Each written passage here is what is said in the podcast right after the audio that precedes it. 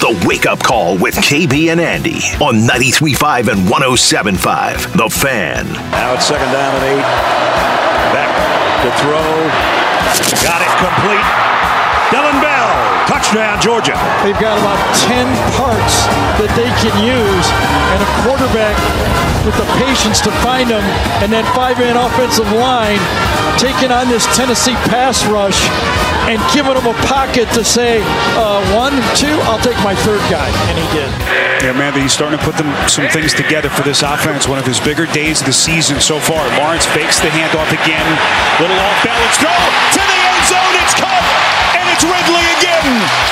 Trevor Lawrence slicing him up. Texans trying to get some points at the end of this half. Stroud on first down. He was looking downfield. He's going downfield toward the end zone. Down, leaping grab. He's got it. Touchdown, Texans. When you got seven back there, um, you probably should be scared to get the ball back with some time, man, because he, he's a special man. Like he's a special um, football player, and like I said, when he stepped on the field, he's the best player out there. So. I don't know how they felt, but you should feel. You should feel. Yeah. Orlando by 32. Indiana's second possession, third quarter. Halliburton takes it into the lane. Count it. And he's on the line with a chance for a three point play. Didn't compete well enough to start. Uh, really didn't compete well enough at all throughout the first half. Much better in the second half, but when you get down by that many points, it's you know, it's just uh, it's going to be tough. Yeah, just a slow start. I mean, we had a lot of days off. I mean, it's not not an excuse or anything. We just we didn't come out with any energy, and I don't know what exactly the reason was, but you know, you're going to have games like this through the course of a year where you're you know dominated from start to finish, uh, but you got to wash that off. And we got opportunity to be the first team to clinch a, clinch a group on Tuesday, so um, I'll wash it off. Be ready to practice tomorrow and be ready to go on Tuesday. Yeah, some sights and sounds of the weekend that was. Appreciate Mark doing that. Welcome in, fellas. It's a dr- it's uh live.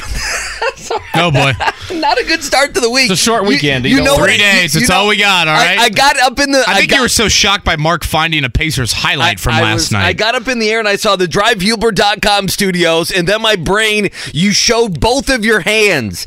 And then my brain went to, does Kevin have his wedding ring on? Did he find that from Friday? And then and then my brain went to the gutless Texans being able to win. And then my brain went to Indiana. Are they going to lose to Louisville tonight? Welcome in. Good morning. It's a wake up call. Go ahead. Did you find the wedding ring? Wedding ring was found. good I was a new What a man by about 10:30 Friday morning. Good Uh, for Mark, we couldn't even Good get the one you. highlight from the Tennessee game. The euphoria No. after the 75-yard touchdown. Hey. I honestly thought we should storm the field after that. Stop the game there. Stop the game. Bring Dolly Parton out, and then let's Bring storm Peyton the field. Manning out and Dolly Parton and let's go. The national Then- audio literally had two Georgia highlights. That was it. Oh, So, man. Yeah, that was an absolute rout. Uh, I think this is always one of the more unique sports weeks Oh, I of love the year. this. Uh, that's what I was gonna say. Uh, You know? in my jumbled brain this morning, I was gonna say, "Man, we got football tonight. Uh, we have all the college basketball. If you care about Indiana and Purdue football, we'll have that this weekend." I was gonna say locally, I like it too because you know we're gonna light this tree Friday night. We're gonna get the Pacers playing that eight o'clock Friday night game, which I always enjoy. The state finals, of course, Friday and Saturday. Uh, and, and yeah, college basketball really, really ramps up. And then I feel like from an NFL sense, it's like, okay, now we actually start to look at the playoff standings. And it's a little like, I'm sitting there, you know, watching Sunday Night Football last night. I'm like, man, the Colts kind of want the Vikings to win this game. I'm not like acting like Denver's going to win seven in a row, but they just won four in a row now. So, uh, one of my kind of, I think, underrated sports weeks of the year. So, good Monday morning to everybody out there. Thank you for spending it with us. We will get uh, back into the Colts chatter as they return from their bye week. Uh, Joel A. Erickson from the Star going to join us at 8 o'clock. Kyle Neddenriep, no one covers high school sports better than him. Obviously, it'll be a busy weekend for uh, Kyle down at Lucas Oil Stadium. We'll chat with him about the six different matchups here and a whole lot to unpack from yesterday. And honestly, just kind of a dud of a sports weekend from a local standpoint, right? I'm trying to think of like all the teams Well, um, basketball yesterday, it's one of those where. And I guess football Saturday for those that wanted momentum into the old Oaken bucket. You didn't Yeah, get that from did- Purdue or Indiana. And, and we, we sat there and said, why are these two teams favored? Why is Purdue favored by three and a half on the road? Uh, it made no sense. But no, you're right. I mean, I don't even think it's an underrated sports week.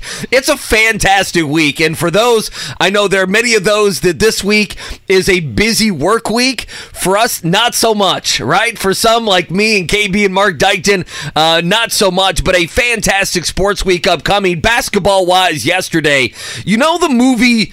Uh, is it uh, Big Daddy that has Adam Sandler? We all went to go see Adam Sandler that was week. the first movie I thought of when I You're heard right. his voice You're Wednesday right. night. So you know, you know the part where the kid puts the sunglasses on and he becomes invisible. You know that part. Sure. You're Oh, a yeah, big it's an daddy iconic fan. scene. It's an iconic scene in the uh, the great movie with Adam Sandler.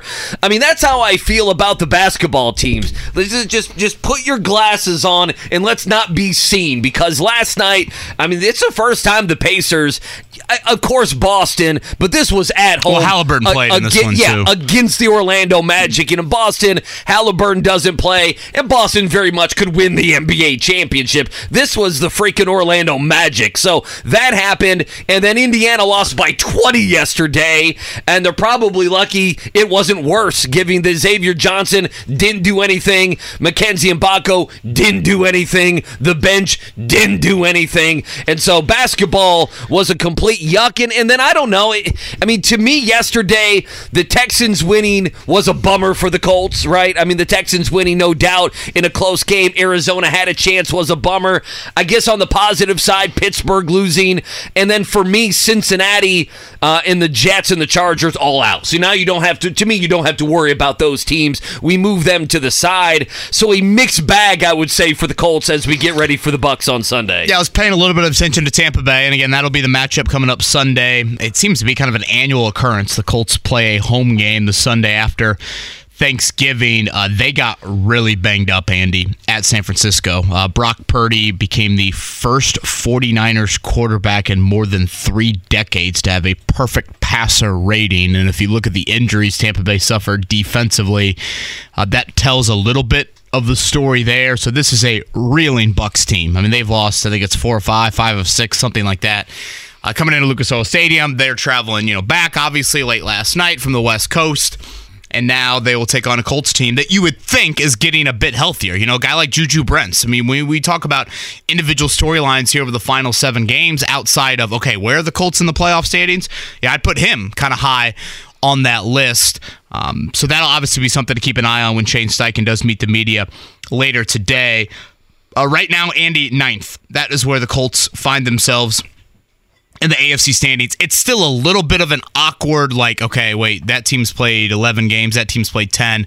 No bye weeks here in Thanksgiving. We will get to the, I think it's the final bye week. Maybe it's the second to last one next week. So that'll kind of even everything out from a how many games have you played standpoint. Uh, but like you said, you know, Jacksonville and Houston took care of business. Uh, but if you look at the wild card, you did get some help. Um, maybe some places you didn't get, you know, all the help that you wanted. But right now, I think the Colts exit the bye week, and and on paper, I think you can make the argument of the final seven games. This might be the easiest. It might be next week at Tennessee, but if you look at again how banged up Tampa is coming off the West Coast trip, they're very reeling. They've lost six of eight. The only Tampa's reason that I have eight. pause with that comment, Andy, is like I'm reminded of like, oh wow, the Colts are back at home and they never went at home. So that's like the only reason like I have a little bit of pause there. Um, but still, yeah, if if you look at these final seven games, these next two, home to Tampa, at Tennessee next week, I would say these are the two easiest if you look the rest of the way. When we were going through the bye week last week, we, we were talking about Tampa Bay, but we always mentioned that they would have to go in and they would have to have the long flight and they would have to play San Francisco, right? That was the conversation. Well, they're going to go get beat up. They're going to go play the Niners. So, to a certain extent, you know, we looked at Tampa Bay, but we didn't analyze Tampa Bay because we wanted to wait to after the Niners game, right? And I think that was fair. I mean, first to see if they were going to win or lose. We thought they would lose. They did lose by two scores to San Francisco, but it was going to be, hey, what is the feeling around Tampa Bay when you lose? Not all losses are created equal. You can leave banged up, and that's exactly what they did. I mean, this is like two, three weeks in a row, and I know this is his MO, but Baker Mayfield's also been having to drag himself off the field. I mean, let's just I mean, Baker Mayfield is is a hit away, and I know everybody's a hit away, but you know what I mean. I mean, he has taken he has taken a beating over the last month. And so I look at Tampa Bay. I didn't quite know, and we sit here on this Monday. I do know Tampa Bay is a bad beat up team. And if you're going to stay in the picture, uh, in the playoff picture, you beat a bad uh, you know, not a dynamic quarterback. You beat a bad, beat up team, and that's what's going to be in here in Lucas Oil. And, And you win at home. A- a- and you win at home. Something you haven't done a lot of, obviously, in the last two seasons. Yeah, and that obviously has been a issue for this team. Yeah, like I feel said, good Andy, about the Colts on to- Sunday. Am, am I wrong Uh, to feel no, good I- about the Colts? I was starting to feel good about the Pacers, and they were down 35 to the Magic last So night. they're like two and a half point favorite. Uh, the Colts as Yeah. the early look ahead to Sunday. Yeah, I, I think is where I'm at w- with the Pacers. I, I think you know accurately to call it yesterday embarrassing. Um, not to mention Andy. I mean that was like a sellout. That was a great crowd. You know, family night. You have the five o'clock Sunday tip. A bunch of people bringing their kids well, to no, the game. no Colts game. Um, I do think it's a little bit of a how do you handle success? And you know, yesterday was the rare Halliburton game. First time in over a year he's had more turnovers than assists, and it's just going to continue to grow. Of how many times have you know I and we talked about over the last few weeks, Andy? He is one of, if not the most valuable player to his team. So what does that mean? The other team is going to do everything they can to take him away. I didn't he tried to walk a fine balance after the game, Andy. I didn't love the Halliburton like hinting that the officiating contributed to a lot of the Pacers' issues yesterday. You just flat out got your ass kicked, and and, and I think you just own that. Like when Jarace Walker and Ben Sheppard are getting into the game early in the second quarter, that means that Rick Carlisle's like, we are getting our ass kicked. We're getting Right. run out of our own building I was right sup- now. I was surprised by that. He, I he- was surprised Halliburton like walked that line as much as he did. He tried to do it in a very politically correct manner, but he went back to it on several occasions post game. And I just think flat out, you, you know, whatever. You listen to everybody, including us, sing your praises for four or five days. Uh, did that contribute to it? Is this a Magic team that is one of the better defensive teams in the league? They have a lot of size. The Pacers have had issues with that. You know, maybe I'm grasping at straws trying to find reasons for it. But nonetheless, uh, embarrassing from Indiana. Uh, the beauty of it is the NBA season usually lets you offer a reprieve pretty quickly, and that will be tomorrow night. As the opener said, it is in Atlanta. That is the play-in schedule, or that is the play-in game, I should say. Uh, in-season tournament. If the Pacers win that, they will clinch their group, and then they will be back at home on a back-to-back Wednesday night. Those are both 7:30 tips, by the way.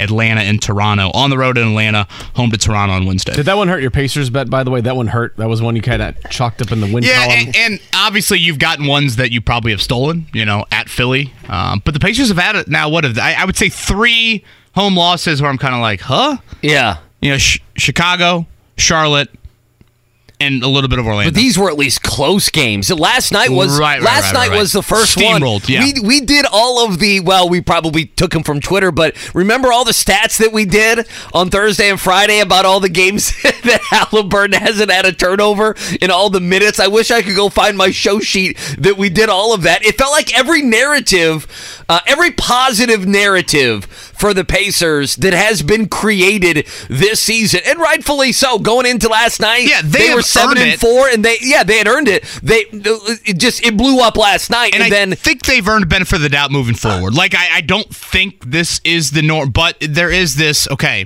how do you handle success? you're on the road in Atlanta. you know, where is this? Is the defense ever going to have a semblance of showing up? Because when you can't get into an offensive rhythm, and Halliburton does have one of these rare nights, then you just expose your defense even more because you're not making shots. The other team's getting out in transition. And boy, I mean, you just blinked yesterday, and it was already down, you know, whatever, 10 early, and so on and so forth. Uh, and then, as you mentioned, Indiana, They lose by 20 to UConn. I think that spread ended at about like 11 or 12, so that was, you know, a much bigger loss than even those in Vegas. Just a couple things, Andy, sticks out to me disappointing. Um, you know, your your six-year senior gets put back in the game in the first half with two fouls. That message is sent by Mike Woodson of you've been here before, you can handle this. And what does he do? He's on the floor for 90 seconds and he gets a push off for his third foul. Um, and if Indiana's going to play big, then play big. Like be tougher, be the aggressor, whether it's rebounding, second chance points, defending the rim, all the things that when you start 6 8, 6 9, and 7 1, or whatever Kel'el Ware is, that means you're supposed to be playing as the bigger, more of the enforcer, you control the paint, et cetera, et cetera. Indiana did not have un second chance point yesterday. UConn absolutely dominated the offensive glass. And it's another one of these games where you know Indiana throws out all the five stars, three of them in the starting lineup. UConn's throwing out more of the hey, we're going to be four star guys. We're going to be a little bit more veteran. Our five stars not even in the lineup. He's out due to an injury. And UConn just out outclasses. Yeah, I got tired during the broadcast. Was it Jay Williams? Was it Jay I, I got tired of Jay Will pretty early. Uh, uh, Jay Will talking about, well, you know, Indiana has as much talent as UConn. They have more talent than UConn. I'm like, you know, the it's a 15 point game right now. I'm like, well, you know, some of that's high school ratings. I, I thought the just looking at both basketball games yesterday with the Hoosiers and the Pacers, that the ills that the teams had both reared their ugly heads. Uh, I mean, you know, for for the Pacers, they don't play defense at times and they foul a lot and they can play. You know, and what did you get post game? Well, they didn't play good defense. Carlisle talked about that, and we saw that everyone, obviously, everyone was unhappy with the whistle yesterday. But the Pacers fouled a lot. As for Indiana, they don't shoot threes, they don't make threes, they don't guard the three, and they get beat defensive rebounding. And you saw that. See, uh, that's the issue, though. If you, we know they're not going to perimeter Right. control the game. They're not going to yeah, bang don't home. lose by 11 to rebounds. 10 or 11 threes. That's fine, but you can't then just get feasted on the glass. And that's exactly what happened yesterday. And I didn't love, you know, I'm listening to Mike Woodson with, with Fish afterwards, and, and, and Woodson says something effective like, you know, that was a wake up call for us. And I want to sit here and be like, what were the first three games then? You almost lost to Army. Yeah, it was a close game to Wright State Florida with Gulf Coast to go. without its best player. Army Right. or you know Army picked to finish what 390th in college basketball, and Wright State without its best player. Like when is that? Like is the bar that low? And I feel like it is. Like the bar has turned into being such a low standard for Indiana basketball that it takes now. No, no, no. You, you got to lose by 20 at Madison Square Garden for it to be a quote unquote wake up call. When you know embarrassing having to hold on by the seat of your pants for 30 35 minutes against mid-major programs at home should be the wake-up call uh, for them so that will be 4.30 today indiana and louisville. And how about louisville andy? They actually almost won I mean, Louisville. Max moved, Abmas hit- hit a hell of a shot to beat 'em. Louisville moved up like 25 spots in the KenPom with the loss. Louisville's been one of the more embarrassing programs, uh, eh, just terribly coached programs. They have had no juice, no fire, and for the first time in probably two years, Kevin, they look they looked that much better. That's the best game they've played in two seasons. I'm not kidding. And they I almost not won a game away from home in the kenny payne era is that correct no, And I mean that's a. They had a game where they beat Clemson and essentially ended Clemson season. But I'm telling you, if you're Indiana, I mean this. Louisville's bad, and I still think they're going to be bad this season. They're a team that's going to be one, you know, sub 150, sub 140 in the KenPom. If you're Indiana and you think you can make the NCAA tournament, you can't lose to a bad team like this. You can't. And I almost want to pick Louisville in this game. The way they played, in, in I I mean, listen, it's a better matchup for a guy like Kel'el Ware. He's not going to be up against uh, someone who physically is going to be in his face. Yeah, I think Ware made a two point bucket yesterday. Donovan Clingan certainly controlled the paint in that one. Uh, also, the Boilermakers of Purdue will get their Maui tournament underway today. Uh, Gonzaga favored last I saw by five and a half over the Zags in that one. Obviously, Gonzaga lost a whole lot from last season. Um, but that will be a five o'clock tip from the islands. All right, good Monday morning to you. Thank you for spending it with us. I'm Kevin Bowen. He's Andy Sweeney. Mark Dykton with us as always. We we still got to talk Knoxville. SEC life's Yes. different, boys. Yes. But Tennessee Yes. at football not very good. Yeah, uh, you kept saying, "I'll take the nine and a half. I'll take the ten. It's Tennessee boy. at home," and you looked right for Oh, about God. forty-five seconds. Yeah, you looked like you were on the right side of that game. I, I, I hate to call her out, but I thought once Dolly Parton came out, I thought to myself, "Oh boy, Yeah. you talk about losing your fastball." Peyton's like, Wow. wait, a, yeah. Peyton's like, wait a minute here. Wait That- a minute. that is- Am I listening to Jim Irsay sing Me- here me- for a second? I know that's sacrilegious wow. to say. Wow. Yeah, me crushing uh, Rocky Top, you were stunned. What you are saying about Dolly Parton is equally as stunning to me. Trust me, I know, but I think I can say it in this market, maybe not like in the SEC markets. You might not want to say that in, uh, you know, N- Nashville, Tennessee. No, you know, you might not want at to all. leave. You want to leave that take in the in the suitcase. Good Monday morning to you. Thank you for spending it with us. It's the wake up call, KB and Andy. Yeah, remember Joel A. Erickson going to join us coming up at 8 o'clock. We'll talk some Colts. Obviously, a big one for them. Lucas Oil on Sunday hosting Tampa Bay. Uh, let's jump into it, though. In the NBA last night, not a good one. Really, one of the first stinkers of the season, especially at home, especially with Tyrese Halliburton. Pacers losers 128 116 to the uh, Orlando Magic. In the segment number one, you mentioned Tyrese Halliburton being unhappy, inferring some stuff with the referees. Here's one of those clips post game. We didn't get enough stops. Uh, didn't get out and play in transition. Uh, I thought the juice from us from the jump wasn't great. Um, I thought that they were at, they lived at the free throw line tonight, and I don't. I think part of that is a result of us, but I think there's um, other factors as well. I thought they were at the free throw line every every other play, and that's the way they play. They get downhill. They don't shoot a ton of threes, but um, yeah, rough night. Interesting comments, just because you know. Yeah, you- I- I- well, I mean, Carlisle every time he's come on with us on a Tuesday has mentioned that they're fouling too much. Right, defending without fouling has been an issue. Right, and, and you know he wasn't happy. In fact, give me that one as well. Clip two, uh, clip three, if you don't mind. Here's Carlisle also on the refs last night. He was happy, but did not take the bait. You're not going to get me to talk about the referees, so quit trying. I led the league in technicals last year, all coaches, and I have zero this year. So I have a, I have a strong belief in these guys. Fines at a minimum for Rick Carlisle. I, I don't know. I, I'm with you. I mean, this has been. Will he answer that tomorrow at 8 a.m. when he Uh, joins us? well, I mean, we got to ask him about it. I mean, obviously, this was something that was talked about with the team, the coaching staff, the players about fouling, and obviously, they did not like the whistle yesterday. All of them, from the head coach all the way to the star player, who wasn't good yesterday. You're down 34 at halftime. listen, I'm you down know, 30 going not- into the fourth quarter. Let's I- not listen, go I'm with you. I- down that path too too much. Jarace Walker, seven points in 14 minutes. Ben Sheppard, seven points in 15 minutes. If we're looking for anything. That's not related. Warren, to 19. Pacers getting run off the floor. Yes, Jordan Moore did have a nice night. Um, okay, week 11 in the NFL yesterday. How about the Fighting Dan Campbells? They come back. Sorry, Mark. Actually, Mark, I don't know what you're rooting for there in the fourth quarter. It, it was it was entertaining I mean, nonetheless. I mean, I'm jealous of Mark. His team did what you do. You lose in honor. My team's winning. losses. My yeah, entertaining sure. losses is what me and Mark are rooting for. And but you know, he had a good Sunday and I had a bad Sunday. I would say I would say Justin Fields came back. He played great. I thought DJ Moore was great, and then the coaching staff, which I think are a bunch of dopes, did dopey things, and they lost. So it kinda Dopes is worked an out. underrated word there, it really Yeah. is. It's a Are good we- word. If the Eagles lose tonight to the Chiefs, are we looking at the number one seed Detroit Lions in the NFC? You damn right we are. It goes through the Motor City. I mean, Their how, defense stinks, though. how Their awesome is, bad. that? Golf wasn't good yesterday either. Eight and two, matter. the Lions. C.J. Stroud throws for three thirty six. The Texans beat the Cardinals. Jacksonville rebounds very nicely. They roll the Titans there. Uh, what else stood out to you guys in Week eleven? I, I I think what stood out to me I, I, was that Texans game. I mean, that was a big one for the Colts. You know, the Cardinals have a ball in the air there to win that game at the end, and then you know, just uh, just you know, speaking out, viewing thing things through the Colts prism.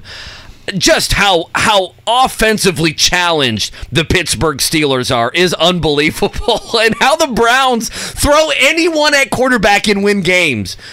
Just anyone they put back there at quarterback. By the way, Joe Flacco got signed to their practice squad this morning, or I- late, I or late last that, yeah. night, maybe. But uh, to me, that stood out. And then when you talk about the end of the Brandon Staley era there with the Chargers, you're going to absolutely look at a game like last night, 23-20, uh, the Packers winning that game. Just ridiculous. Staley pissed off after the game. He's done, and there you go. Congratulations. That's one of those. I'm like, six. are we going to get something today on that? Like, it, it- it's one We of could. those. Um, Ron Rivera the- could be going too because that was a Yeah. horrific performance. Ron Rivera got dominated by by Tommy DeVito.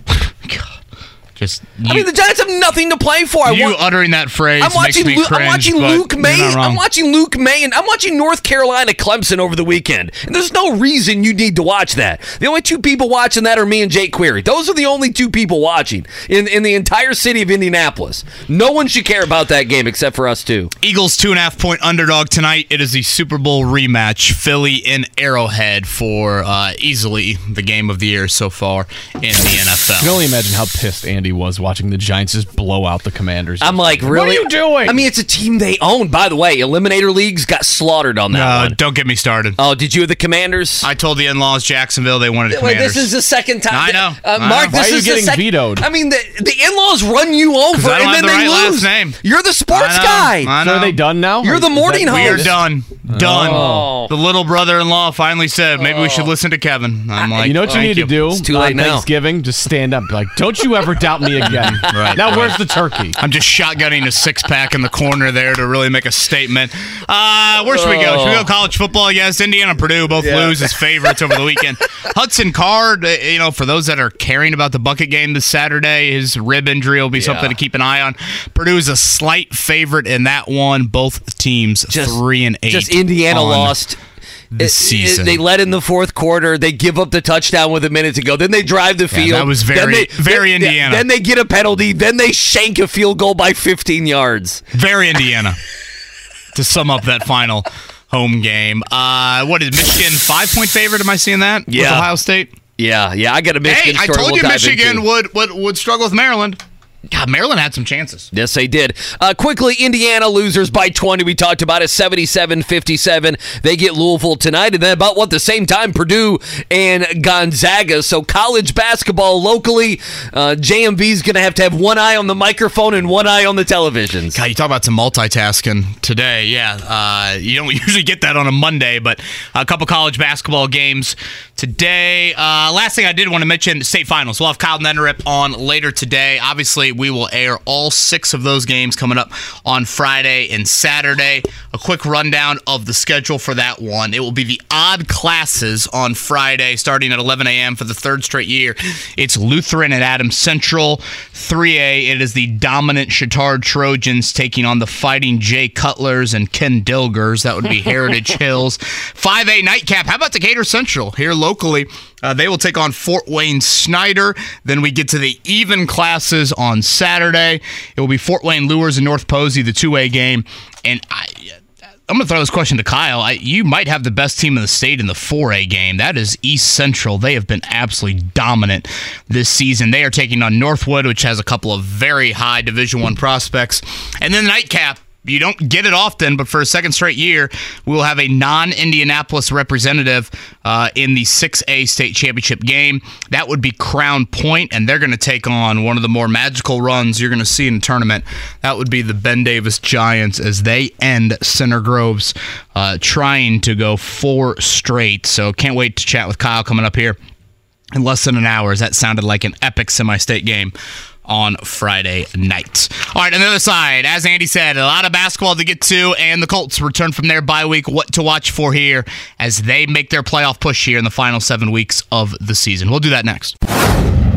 Joel A. Erickson going to join us here in about 20 minutes. Uh, we'll keep talking, obviously, disaster basketball wise for the Hoosiers and the Pacers. Going to dive into some Colts here as they get ready for the Bucs on Sunday. You know, just looking, we're getting, we're you know, we're going to talk about it, and obviously, uh, you know, we'll, we'll talk about it in check downs and everything else. Kyle going to join us at 8:30. Uh, but I was looking at the I the IHS AA's website. You know, just looking at the the games coming up at Lucas Oil on Friday and Saturday, and then at the very bottom, Kevin, they have restrictions. Okay, of things you cannot bring in. You know, you can't bring in banners or posters. So I said, oh, okay, you know, that's fine. You, can't bring in electronic noisemakers, fireworks, recorded music, Can I have our sirens. Okay, Battery powered cowbell. yeah, so I'm like, okay. And then it says throwing of articles, including toilet tissue and baby powder, is not allowed. Oh. And no live mascots are permitted at any time. LeBron so James not invited because Uh, he can't. throw Yeah. Wait, no live mascots? no live mascots, no toilet tissue or baby powder. So that must be something that one of these fan bases has brought to Lucas Oil at some point. I'm just picturing like you know baby powder all on this visiting sideline as the Bucs and Colts play on Sunday morning after the state finals. Again, this year, and we've talked about it, and I'm certainly disappointed about it because it's a you know I think it's an annual tradition for a lot of people. Uh, if you want to consume the state finals this year on television, you're going to have to stream it via ihsatv.org, and that's going to cost. If you have the website up, Andy, is it 15 a game and 20 total? Oh, yes. Uh, okay, so s- yeah, streaming is $15 per game or 20 for all games. So they want you to spend 20 bucks Sure. and take all the games, obviously. And again, this is a Bally sports issue. That, that that's what there's kind of stems from, and the IHSA I think certainly wants to try and make money off of this as well. So I have a feeling our airwaves are going to be pretty popular Mm-hmm. um, for the state final. So you can certainly hear coverage. Uh, the odd classes on Friday, the even classes on Saturday uh, on our network right here. I'm looking right now. You know, I like to do this, whether it be the sports radio or the blogs, or you know, even I'm looking at the Tampa Bay Times right now. And uh, you, right now, right now, uh, you know, everyone knows uh, Lavonte David, linebacker there with Tampa Bay. He left in the second half with a groin injury. Carlton Davis, who is one of their starting corners, left uh, with a hip injury. Those are just two And- and Jamel. Dean, I think their Yeah, other yeah, th- corner, those yeah. are just three examples of how beat up this team is, how beat up this Tampa team is. This is a Tampa Bay team that knows they're not getting in the playoffs. I mean, that that's how at least I view this game. They know they're not a playoff team now. I will say the Vikings losing kind of at least opened up uh, that you know opened up that seven seed a little bit. But i mean minnesota still has a two game lead over green bay the rams and then you get to atlanta before you get to tampa bay who is 11th in the nfc uh, to me i was waiting to see how i would view this game on this monday and i think the colts are sitting in a fantastic spot. If they lost on sunday it would be a super ruining of an opportunity. Yeah. it really would. And I think again, you look at the final seven games, Andy, and I think this might be the easiest one that you have on paper when you think about the injuries you just laid out, traveling back from the West Coast, very reeling. Another storyline I think that is of concern to the Colts exiting that New England game. What did New England do to you? Without a passing game at all. They lined up and pounded it right at you. And they bully balled you for long stretches. I mean, they had multiple drives of over 60 yards just thanks to running it right up the middle. The worst rushing offense in the mm-hmm. NFL. That would be the Tampa Bay Buccaneers. So when you think about Grover Stewart's absence for two more games, now next week, if you're going to look out another week, that is at Tennessee, and obviously you know you have a Derrick Henry element to that one. But if you're looking here, uh, this will be the fifth game that Stewart has to miss. Uh, that should not be a concern to you. And you know if they're Lavonte David is there. Zaire Franklin probably times a little bit more. I mean, he I think yesterday passed somebody. Uh, I think maybe Rondé Barber. He's now like the second leading tackler in franchise history. I mean, he has been their guy in the middle of that defense for several years. And then a couple injuries at corner. Uh, because that to me is another question of if there was a big Shane Steichen focus for the bye week, Andy, how do we resurrect the passing game and just get Gardner Minshew again? Get him back to the baseball card because we hit on a few of these numbers last week. He has been playing below his own standard. Even if you just look at Minshew's career, he is not he really is not very close to the numbers that he has put up, whether it was in Jacksonville, whether it was in Philly, whether it was even earlier this season. Uh, and, and the numbers of him in relief versus as a starter a big, big difference as well. So, you know, is Josh Downs getting healthier? Does that help you out in Downs playing a full game? Uh, I think that is a big storyline to watch as well. Yeah, I think injury wise, I'm interested what what is said about uh, Downs and Brents, right? Those two specifically. Sure. If those Yeah. two are going to be back, I mean, it's been a number of weeks for Juju Brents, and Well- Josh Downs has been hobbled now for two weeks. He got the week off, and you would imagine he'd be ready to go, especially if they're down one or two corners. Having a guy like Josh Downs, I mean, that's a difference in winning the game on and- Sunday. And I think you say that, and Andy, if you would have told me back in mid August, you're going to bring up Josh Downs and Juju Brents' health in late November, and you're going to say it's of high importance, I would have assumed the season's kind of gone off the rails, and you just mean that because you want to evaluate these two rookies a lot Sure. down the stretch. Yes, you do want to evaluate these two rookies a lot down the stretch, but you really need them in the here and now. Like if you're going to make a playoff push, they are two important pieces to you moving forward. So, um, yeah, when you talk about injuries coming out of the bye week, Ryan Kelly with this concussion as well, you know that would be another one that would fall onto that list there. Um, I, I, here's the thing that, that has to worry you. Listen, I, th- this is not a good Tampa offense. By the way, I was hoping I was going to get to make fun of Mark because while you were talking, I was going down the box scores, and it looked like the only game Tampa Bay had rushed for more than 100 yards was against was against the Bears. It looked that way, but they have one more, the Saints. They rushed for over 100 yards against the Saints. So hang the uh, banner, Mark. Yeah, it's it's too bad. I was hoping we were going to be able to have fun with that. The place that I Tampa honestly forgot Bay that the Bears played the Bucks. I- That's listen, how long of a season. I know been. you look confused over there. Yeah, that was back in week two. 27-17. I've been through hell and back I know, since 27-17. The the thing that they could do to beat you would be what? Throwing the football. And and, and Mike, Yeah, Mike Mi- Evans and Mike Chris Evans Godwin. and Chris Godwin Yeah. specifically. Trey Palmer as a uh, rookie's had a moment or two. Is it Cade Otton, I believe, is a tight end, a second or third year guy who's playing pretty well a- as well. But I mean, to me, that's why I mentioned Juju Brents. We just we haven't talked a lot about him in the last few weeks, so I'm interested if there's any update there, more so than even Downs, because I think Downs, you know, he didn't miss the game against New England. You know, he didn't play a lot the last couple weeks, but he didn't miss those, so that makes me think, hey, this guy gets a week and change, he'll be ready to go. But to me, finding out kind of uh, where Juju Brents is is probably near the top of my list this week. Uh, are we going must win today for the Hoosiers? Okay, so if Indiana loses today, well, let me ask you this. If you lose to a Louisville team who I think is going to be in the 150s, to the best, KenPom, I mean, this is the kind of game where if you lose, usually if you lose to a Louisville, it's it, you know you lose to UConn, not the end of the world. If Oh, you're no, Indiana, you're trying your to make the resume at NC all. you're No. trying to make the NCAA tournament, Right. But Louisville has numbers that that are like losing to a bad mid major. I mean that that that's that's Right, what it, that's right. what it would be. I looked at they're 144. I mean that sandwiches Louisville and the KenPom uh, between UC Davis and Colgate. So if I told you today that Indiana lost on a neutral floor by five to Colgate, what would you say? You'd say, "Wow!" I mean now they're squarely behind the eight ball to make the NCAA tournament. It's a it's a you can't lose. No, it's an absolute you can't lose today. You got to win. And again, I'm I'm shaking my head at yesterday's effort because two things. When you hear Mike Woodson after the game talking about, well, I think this will be a wake up call for our team. What the hell was the first three games?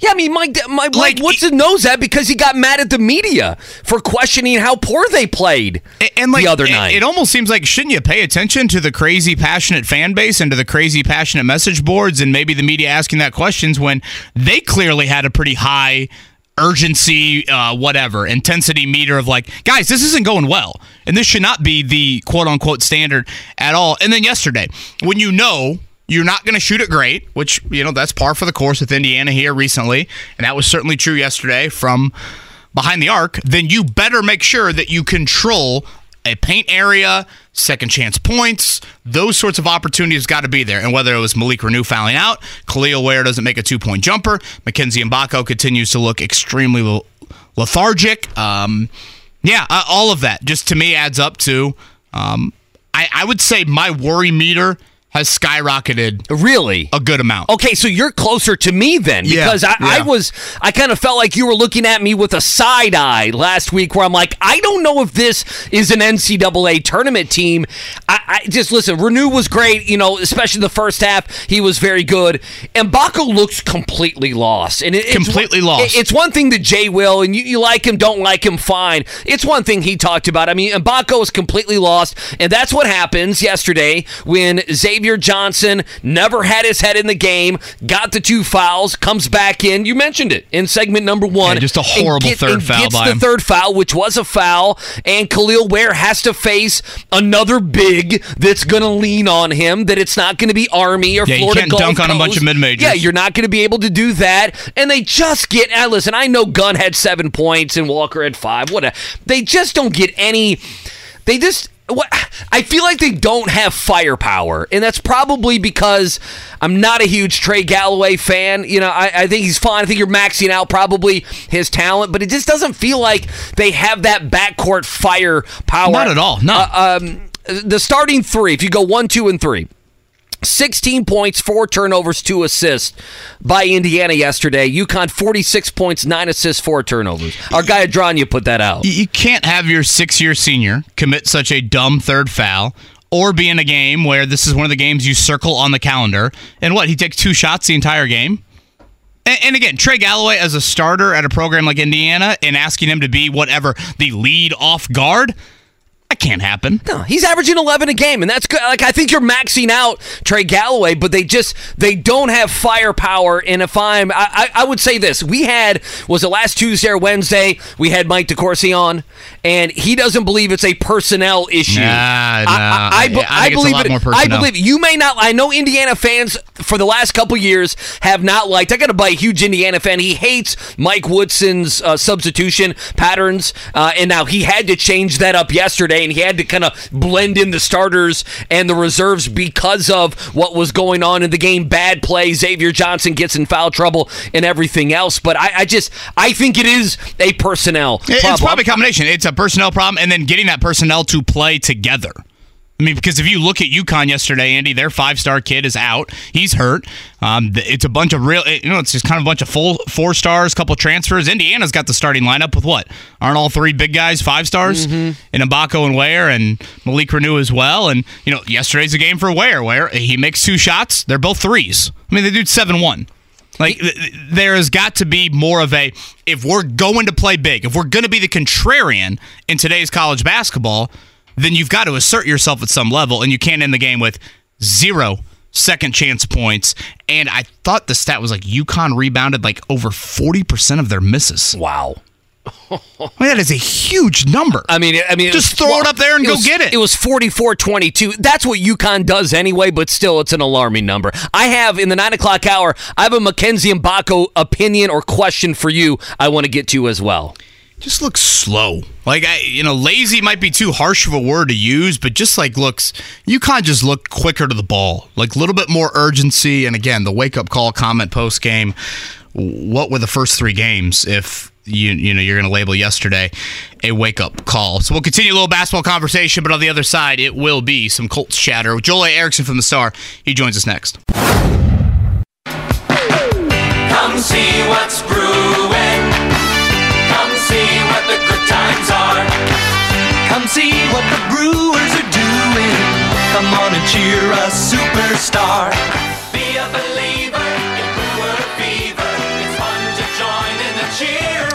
Yeah, we're going to go out here to the Payless Liquors hotline. Joel A. Erickson joining us from the Star. We're talking some Colts. Uh, I guess I'll talk for Kevin as well here. Uh, Joel, welcome in. Me and KB had nothing to do with that song. That is purely Mark Dykton.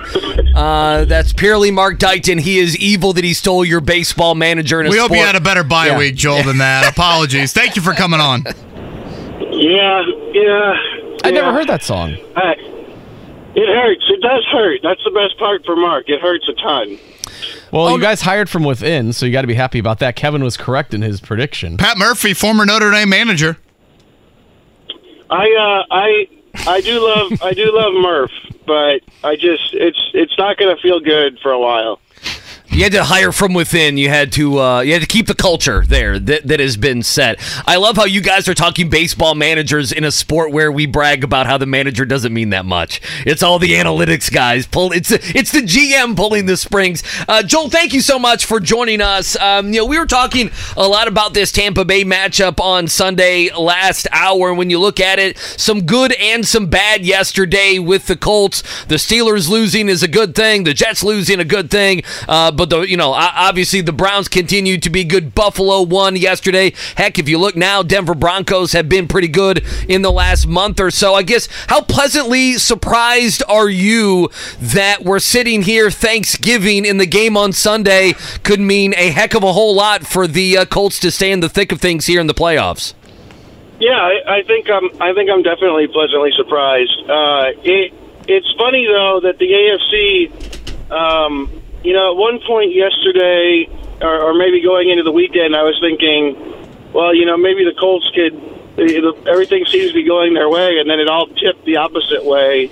Um, the AFC is so deep in terms of teams, and now, you know, I looked up Denver's schedule. I, I don't, I don't necessarily think they're going to make the playoffs, but the way they've been playing, like it's, it's there for them um, if they if they keep winning. So like, there's it, it's it just seems like there's so many teams in the AFC capable of going on enough of a run that that that's the thing we're going to be talking about. Now the flip side of that is the Colts schedule is also very very very gettable and got even more gettable with the injury to Joe Burrow this last week.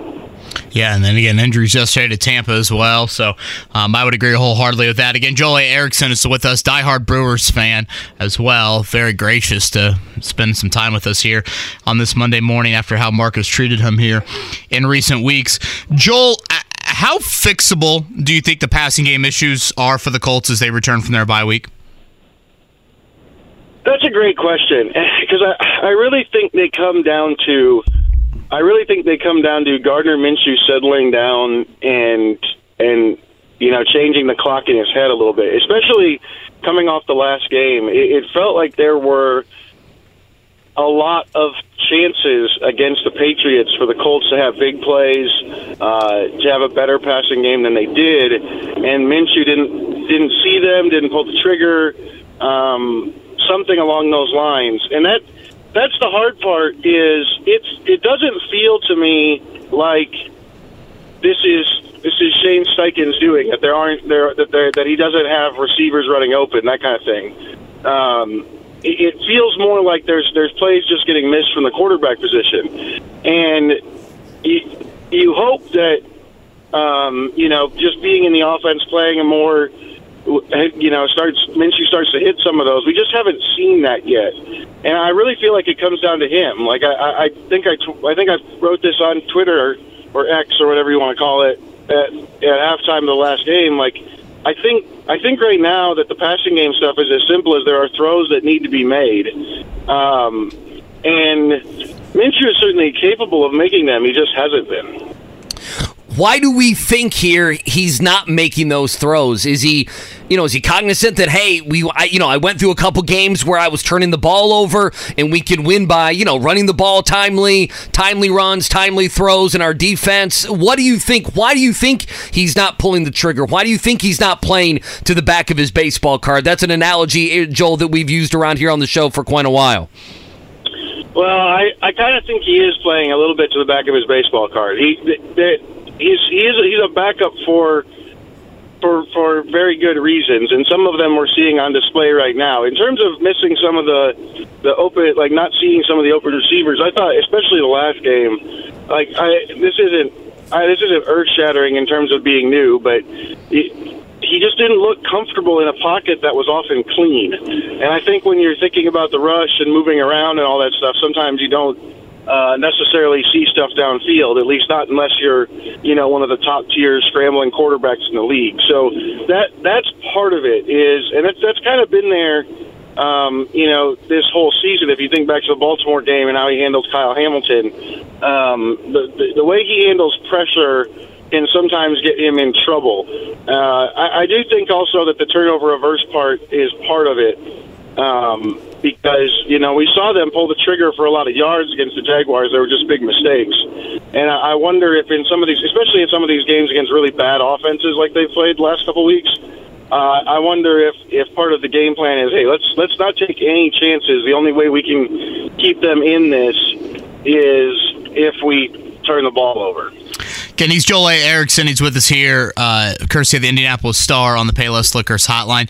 Joel, I want to throw a couple of individuals at you over the course of the final seven games and ask you maybe who you're most curious about seeing uh, play out the rest of the year. Um, Juju Brents, Kwity Paye, Alec Pierce. Any of those three stand out maybe more than the other here down the stretch? Uh, so, so I, I, think out of those three, I want to see Kwity Paye. Um, I, I, think with Paye, uh, maybe maybe with him, like he, he's got four and a half sacks. Uh, that could, I mean, you could end up in the eight nine range pretty easily. It's not the kind of sacks that people love. um, and it doesn't necessarily mean you end up with a with a huge deal in free agency. But I want to see if he can continue that a little bit. A- Alec Pierce, I kind of feel like with Alec Pierce that where he's just he's been it's two years now of being in offenses with quarterbacks who just don't play to his skill set. Um, you know, there, there's a couple plays from from Germany that stick out to me where Pierce is open. He's very, very open, and the ball doesn't go his way. Because I don't know if it's because it's downfield. I don't know if because it's you're worried that a safety could get over, whatever. Um, but the ball the ball should have gone his way and didn't. And so I think he's getting you know, Pierce has taken a ton of criticism this year um, from a lot of different angles. Like sometimes sometimes the ball has to go his way and it doesn't. And I I don't know if if what we've had here in Indianapolis at the quarterback position fits his skill set very well at all. How was Germany? It was it was really enjoyable. Uh, the the the stadium experience, the fans were. It, it's really hard to describe. First of all, they were insanely loud, um, and I think they announced the attendance at fifty thousand ish. There, wa- there's not an upper deck on that stadium. There's not a third deck on that stadium. But like, I was sitting next to Chris Hagan, and I had to like, I had to yell to, for him to hear me at times. And then obviously I know everybody saw the the Sweet Caroline and the the country road stuff. Um it was just it was a really fun day. Like like the kind of kind of game that you I'll probably remember for a while just because of the atmosphere. Everyone was there 4 hours beforehand. uh That's Chris, Chris and I walked out on the field, and there were two guys sitting in the stand, sitting in their seats with a beer at 11:30 for a 3:30 local time kick. Hell yeah! Uh, it was it was wild. Oh, great! That's great, man. I, I- that's that's a trip that I uh, absolutely would I have mean, to be to have been on. That's they- great. Those guys deserve some credit for knowing that they were about to watch Mac Jones and Gardner Minshew. yeah, they were, they were getting themselves in the right state. Yeah, listen, those guys were going to be drinking beer together at 11 a.m. anyway. They might as well be at an NFL football game, right? I mean, it was uh, either there on the street, My house, your house, or you know Deutsche Bank Park. Yeah, it doesn't matter where they're going to be drinking on uh, 11 a.m. anyway. Joel A. Erickson with us here from the Indy Star and the Payless Liquors Hotline. Uh, any, I don't know. I mean, Zach Moss had just the one carry against the Patriots, and then you go back to the Carolina game. Jonathan Taylor, 23 touches, just seven for Zach Moss. Uh, do you think that's the kind of number? These are the types of numbers we're going to look at, or do you think it will be a little bit more 65 35 and they just kind of game flow never got Moss the ball against the Patriots?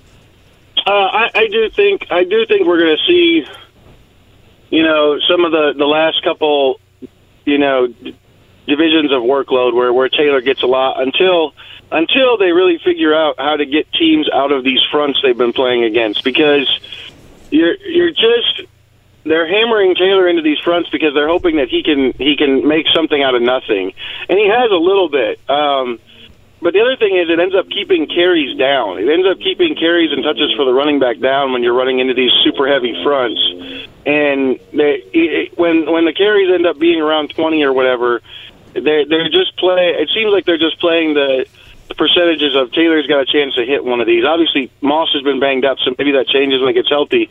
If you could get back to a game where either they figure out how to run against the front or the opposing team is not playing um, the way that some of these teams have been doing. Although I don't, I don't know why any defense wouldn't borrow that game plan until it stops working. Um, then I think, then I think maybe you see more 65-35 if you're getting into the 30-35 carry range for a game. I, I just until until the offense shows that it can handle this.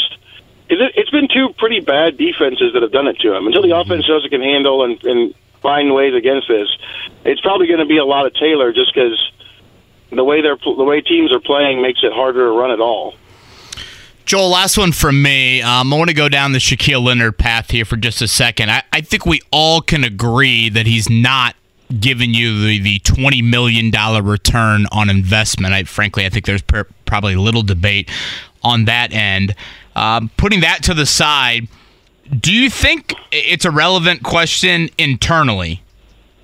of Gus Bradley, Shane Steichen, Richard Smith, position coach, et cetera, et cetera, of them saying, guys, do we need to bench him?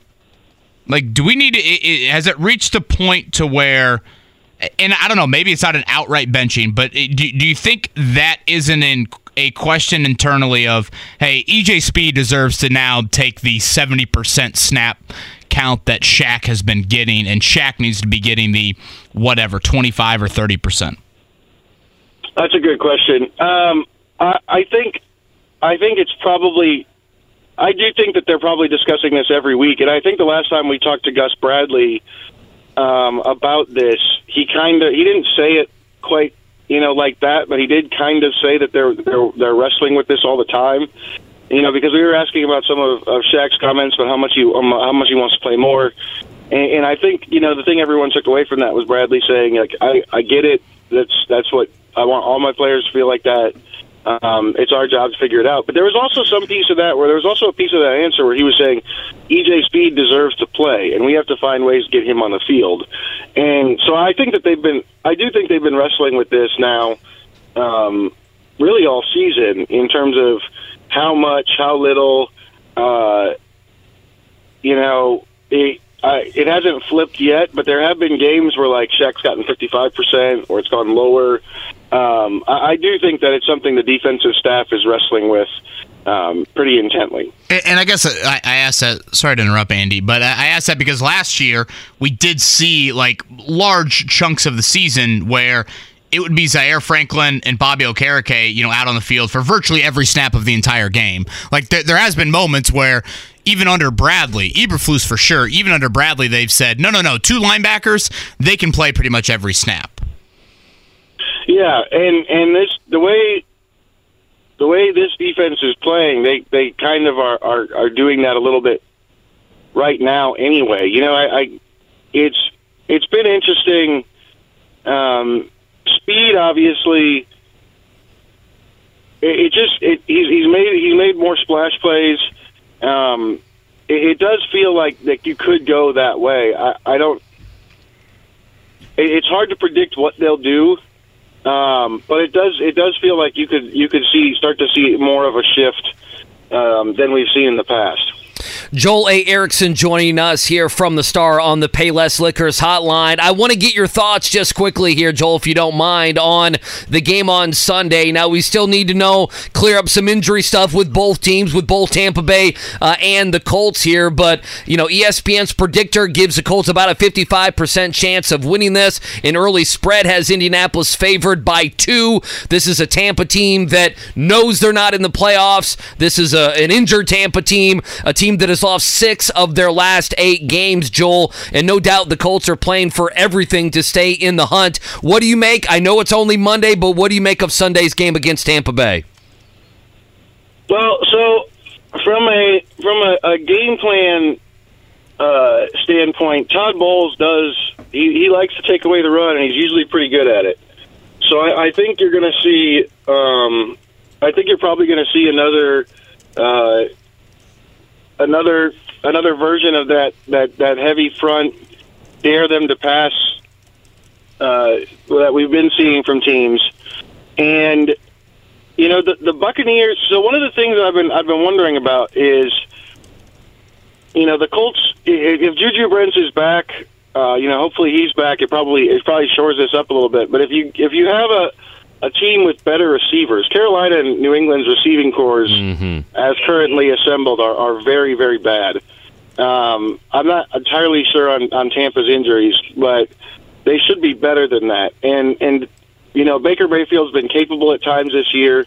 Is is this is this a passing attack that can maybe stress this defense and secondary more than we've seen uh, from the last two weeks? Because that's one of the things that's that's one of the things that's maybe gotten overlooked a little bit is they they went up against back to back teams. I mean, er, considering the Patriots' injuries at wide receiver in that game and Carolina's just overall issues there at the position, those might have been the two worst wide receiving cores back to back by like in the league to face the Colts secondary. So that's another piece to this I want to see. Tampa Bay is not good, um, but neither is neither is New England, and New England very much could have won that game if if Mac Jones could have made one throw uh, in the red zone there in the fourth quarter.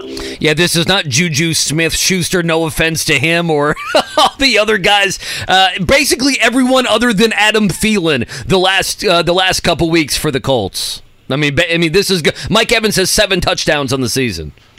Yeah, and and you know the Patriots had just the Patriots. It was worse for the Patriots because they they kind of just lost Kendrick Bourne, like within a couple weeks, and he was their by far number one wide receiver. Um, it, it was two really really bad passing attacks. I think I think this one is a little more capable. I'm not saying Baker Mayfield's great. I think this one's a little more capable, and we've seen before this season where this this defense has struggled sometimes or, or made passing attacks that were struggling look better than they are. I, I'm I'm very curious to see if, if the, the pass defense has has turned a corner or if or if maybe they were taking advantage of some bad some bad passing attacks the last couple weeks. Joel, I love a good kicker celebration, and your guy from Missouri had one on Saturday. Yes, he did. I love that. He he. Uh, so I a couple thoughts on that game. Number one, just very kind of Florida to let Luther Burden, who's by far Missouri's best player, uh, run all by himself past the first down marker. That's just very kind of them. Uh, and then and then Mevis. So I've had to forgive Mevis this this season because last year he missed a game winner against Auburn, and KB knows this. Oh yeah. For listeners, my wife my wife is an Auburn grad. Oh no. And Yeah, and you I thought he was down I about we- about the Milwaukee Oh, Brewers and Craig God. Council. You should have seen him. Poor this week. Joel, man. I feel bad every time. Uh-huh. every time we're talking about your teams, Joel, it's something uh, you know survive. It's like sadness around it. What's going on? Well, hey, hey, there is, but it's it's the Missouri's Missouri's nine and two. How about like, that's a that's a good that's a good season. That's for a great Missouri. year. It's a good season for Missouri. They're Yeah. ranked ninth in the nation, and their kicker's doing the Yeah. Gator chomp after the game-winning field goal. and that You was a gotta ga- love that. was a game they could have lost. Like that was the game Sure. where you ruined your season on Saturday, but you didn't. You survived. Oh, the the Mizzou the Mizzou alum chat that that I have that I that, that watches games and stuff. We we you would not believe how much we were expecting everything to go badly. So the fact that it didn't, the fact that they ended up winning, was was pretty fun. You know, it's it's there's there's an element of avoiding the embarrassment of losing to five and five Florida. That's also still good, even if it's not like beating Georgia or something like that. And the interview comes full circle from Brewers fandom to Tiger fandom to end it. Uh, Joel, welcome back from the bye week. Hope you did get a little bit of rest, uh, a little bit of time away, and uh, we'll see you out at the Colts complex later this week. Yep, we'll see ya. Joel A. Erickson right there from the Indianapolis Star. Andy Sweeney, this Uh-oh. is obviously like rivalry week in Oh, college Oh, football. oh, yeah. What is your favorite like rivalry game of like, oh, we always watch the Egg Bowl on Thursday night or, you know, the, the College football's easy. the Civil War out in Oregon, Oregon State, when it's raining sideways and it's 32 degrees. Where where are you going for? I mean, obviously Michigan, Ohio State. Uh, Well, probably speaks for yeah, I mean that. The reason I love that one, that one's at noon, so you don't have to wait around all day. Usually, that one's at noon, and then if you can, you can funnel that into Iron Bowl at No, 3:30? it- it's it's hundred percent the Iron Bowl. It's it's Alabama Auburn, which by the way is going to be to New Mexico State. Wait- by how much? They got blown out by New Mexico State. Like I watched part of that game. New Mexico State dominated that game. That wasn't a fluke where you know you throw a ball deep or something and there's a pass interference and you get bailed out and your kicker hits a 55 yard field goal for the win. Like they pushed Auburn around. So Alabama is going to blow Auburn out. But I would say those would be the those would be the two big ones, right? I mean, you have to go to those two, right? Where else are you going to go? This from Michael. Uh, you didn't ask Joel about Jackson State beating Missouri last night in basketball. Three Yeah. and two. Well, I thought about bringing it up. we didn't want to. We didn't want Joel to drive his car into yeah. a ditch on this Monday We've morning. clubbed here. him. We've Gosh. clubbed him over the head uh, quite a bit. I mean, Auburn, Alabama is obviously a big one. Uh, Arizona, Arizona State's not, but Arizona's trying to make the you know the Pac-12 championship How, I mean, how about Oregon, there. Oregon State? No, I mean that's a I mean, Oregon one. is lurking, right? It- whoever slips up, Oregon Sure. is, is well, I, I mean, Florida State's out. I, I hate to say it because So- of the injury. Eh, yeah, oh yeah, yeah. Well, they're acting like this is not like that. Part of the committee says the injury is not going to matter. Do, do Yeah. you say that because they're going to lose to Louisville? No, I say that because I say that because Florida State very well without Jordan Travis. Now, I, I got to be honest. I, Mike Norvell is a good is a good coach, and they could beat Florida. Now that game is in Gainesville. Florida's trying to make a bowl game. Billy Napier's probably trying to keep his job there. In fact, you know, Florida, I would say he is trying to keep his job there. They could draw something up. I could see them beating Florida, but I mean, you don't have them beating Florida and Louisville and not having Jordan Travis and getting more respect than a Washington or an Oregon or an Alabama, do you? Florida State without Jordan Travis is not going to get the benefit of the doubt against Alabama. I guess they're just not. Are we to the point where the loser of Ohio State Michigan on Saturday is in no no questions asked? The loser, right? Because that's what we had last year. I, I listen. I I know. H- how much do you? You know, okay. So here, here's the some scenario. people out there are like, if you literally look at Michigan's resume, if you just ta- if sure they could take a loss without Harbaugh and still get in. Well, but Michigan's resume stinks. Okay, isn't there only ranked win? Don't, don't only have one ranked win? Like if you compared Michigan's resume to Washington's resume, Penn State, Washington is filled with what four or five ranked wins. Sure, And sure. Michigan's got one. Well, I, I think okay. So the Big And Ohio Ten- State, of course, has Yeah, got Notre Dame in the The non-conference. The Big Ten will be interesting, as will if Alabama could ever beat Georgia in the SEC title game. Now we're a week ahead of ourselves. That's but not if- the Georgia I saw on well, listen, I'm with you, which we need to get to here uh, in the nine o'clock hour or after Kyle. But I, if you look at it, if we if if if Alabama beat Georgia, there's no one that's going to drop Georgia. Georgia would still be, in my estimation, a top four team. The SEC then would get two teams in. To me, that's the question to all of this. Can Alabama beat Georgia? Because if Alabama ends up occupying two college football playoff uh, spots, the Big Ten's going to get one, right? Let's not even argue who it is between Ohio State and Michigan. The Big Ten will get one, and then that would be that fourth team, and that would basically eliminate the dreams of teams like Joel's Missouri Tigers. Louisville would be would, would be obviously uh, eliminated there, and then it would be could someone from the Pac-12 to me be the Pac-12 should have a representation uh, should have We got representation. undefeated there. Washington. You still yeah. got Oregon with one loss. But uh, to me, to me, it's about the SEC, and I hate saying that, even though the SEC's been down because what Alabama's won nine straight games. You know, if Alabama beats Georgia, they're in. That they are going to be in. Now the question would be, I, I believe if Alabama lost a close game to Georgia, they would be they would be right out, and they would play like Louisville in the Orange Bowl. That that would be my guess. Um, but you know, they would have people campaigning for them if they lost thirty to twenty seven on a game winning field goal to to Georgia, who hasn't lost a game in three seasons. Sadly, we have not had a lot of college football chaos in recent weeks. You know, typically we get a little bit of that in early to mid November, but still a couple hurdles to clear before we get to the final four here. And mercifully, this is the last of the final four years. So these debates, I guess they'll just extend to the who's going to make the top 12 uh, instead of mention Texas. We didn't mention Texas. Yeah, at they- they are You know, lurking they're as just, well. and they're just sitting there at seven. Uh, we're going to talk some state finals coming up. Kyle Neddenriep obviously does an outstanding, outstanding job covering uh, high school sports here for us locally. He's going to join us in a few as we get to the final 12 over there at Lucas Oil Stadium coming up Friday and Saturday. Before that, it was a busy sports weekend. It's a busy day of sports here locally. Let's cover it all in the morning checkdown.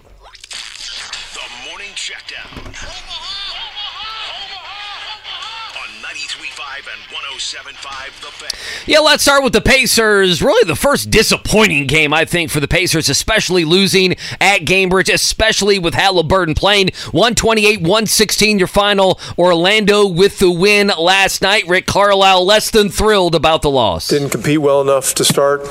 Uh, really didn't compete well enough at all throughout the first half. Much better in the second half, but when you get down by that many points, it's you know it's just uh, it's going to be tough. And And obviously now they look to bounce back Tuesday tomorrow night in Atlanta. That one a 7:30 tip-off in Hotland. The ATL is the kids call it. They were down 34 at halftime. Tyrese Halliburton, for the first time in over a year, had more turnovers than assists in a game. I think the Pacers have earned benefit of the doubt, but I think we can also sit here and say that was pretty embarrassing out of them last night. Uh, let's keep it on the hardwood here for just a second. College basketball wise, yesterday in Madison Square Garden, Indiana outclassed by UConn. That was a 20 point victory for the Huskies. They, as expected, you know, certainly uh, didn't allow Indiana to do anything from the perimeter. They also beat up Indiana inside, uh, dominated second chance points in that one. So now IU takes on Louisville today. That is a 4:30 tip from Madison Square Garden, and this is like a borderline must win on November 20th for IU because Louisville, despite giving Texas all they could handle yesterday, they should have beat Texas. Uh, they've already lost to was it Chattanooga? Was that their loss earlier Yeah, this year? I, I believe so. Louisville? Yeah, they lost. They lost to uh, Kentucky Wesleyan, but that was an exhibition game. They have not won a game away from home in the Kenny Payne era. There, uh, I think I saw Indiana favored by seven. Yeah, that sounds about right. I, I'm nervous about this game. If if if Louisville plays the way they did last night. I mean, in Indiana does, and Xavier Johnson's a no-show, and the bench is a no-show, and Mackenzie Mgbako looks lost. I mean, Indiana could lo- could very well lose this game. Calling. Mgbako looking lost might be a compliment right now. Okay, so my theory on him is, I mean, he need you know, DeCourcy told us he needs to play in the post more. He did in college, but you can't play him in the post at IU. I mean, you can't. right because you're too many- taking yeah, Reneau or Ware well, off the there's, floor. There's too many guys, and when he got recruited, it was I'm going to be a wing. Okay, go be a wing. Okay, two points. Are you saying it? That's how I feel. It's you know you're saying he's going he's lost is being generous because that assumes that he'll find it at some point. Is that what you're saying?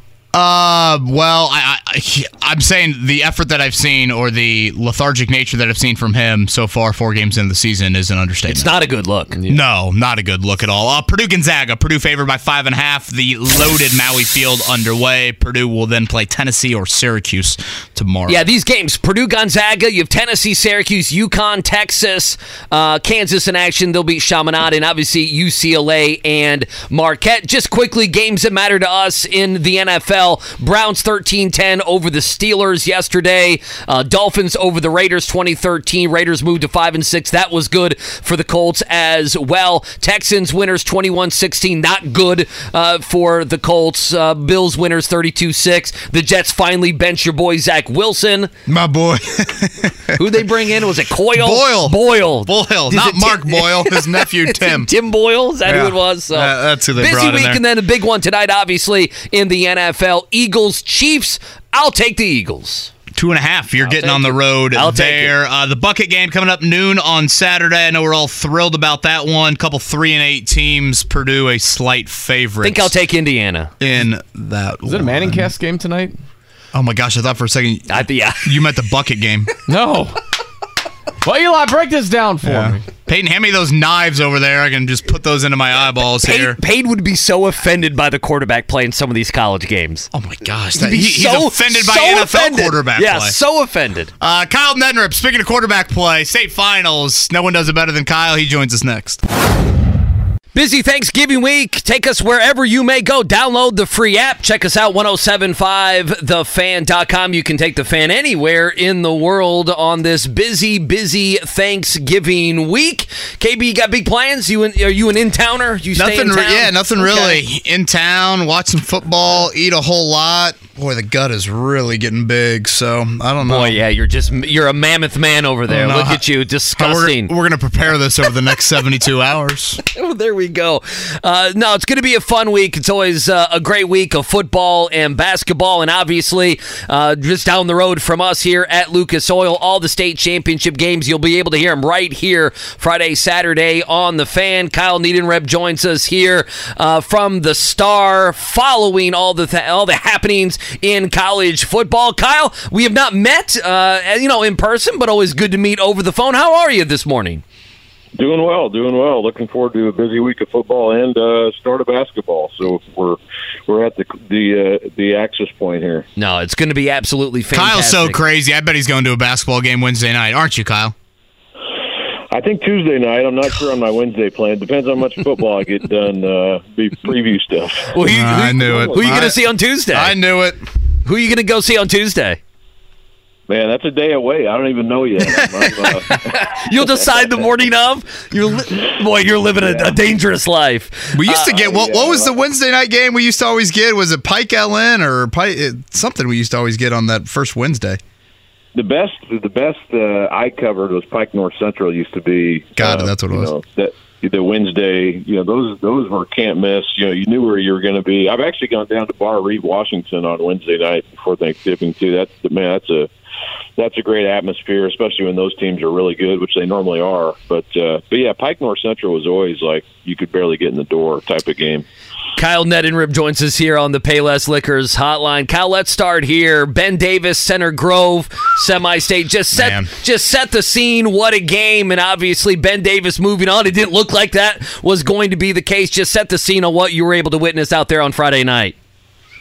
Yeah, I mean it was fantastic. It was uh, you know everything you'd want from a from a championship type of game, and you know Center Grove was down twenty eight to ten. You know Ben Davis had a a twenty one point run there in the third quarter, which started with a Andrew Evans uh, interception. He almost ran it all the way back for a touchdown. If you remember, uh, Chris Evans, his older brother, uh, also wore number twelve. Now he's now at the Bengals, but it's so reminiscent to me, like sitting there nine years earlier watching Chris run a, a the game-winning touchdown. They beat Center Grove 49-45 that year, but he ran a 74-yard touchdown to basically win the game. And and uh, to see Andrew down the same sideline, he didn't score. He got to the 11, but uh, it was just so. Uh, kind of just you know cool moment but uh but yeah so part of that was them taking the lead and then center grove came back you know kind of knew they would. They got a big long pass from tyler cherry to cut it to 11 and then you know just kept kept you know working got ahead. You know noah noah coy had a had a touchdown catch and then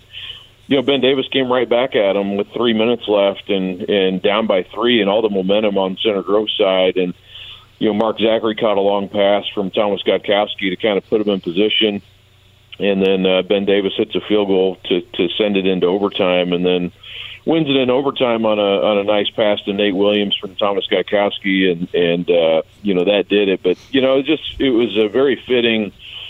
You know, end I guess to Center Grove's run here because you know they did come back, they did take the lead, and then someone had to take it from them, and Ben Davis did. So, you know, if that's the way, you know, the reign ends, and I'm not saying they're done winning titles or by any means, but you know, if this this era, you know, if that ends, that was a very fitting way for it to end because Ben Davis certainly tested and talented and capable, and uh, they had to go take it from Center Grove, and, and it was a uh, it was a fantastic game and just a you know very very uh, quality atmosphere definitely Friday night. Kyle, but part of this probably has to do with how just the state is mapped out in 6A. You know, the the, the South rep in the 6A state finals always has some sort of run that stands out to you, and they've probably been tested at multiple points. But this Ben Davis run in particular, for some reason, just really stands out. Whether you want to go back to the Brownsburg game, the Cathedral game, obviously the semi-state game, does this one, you know, have that same sort of? I mean, you, you'd be the perfect person to ask, but to me, just looking at it a little bit from afar, it, it has that sort of feel in just the gauntlet they've had to go through.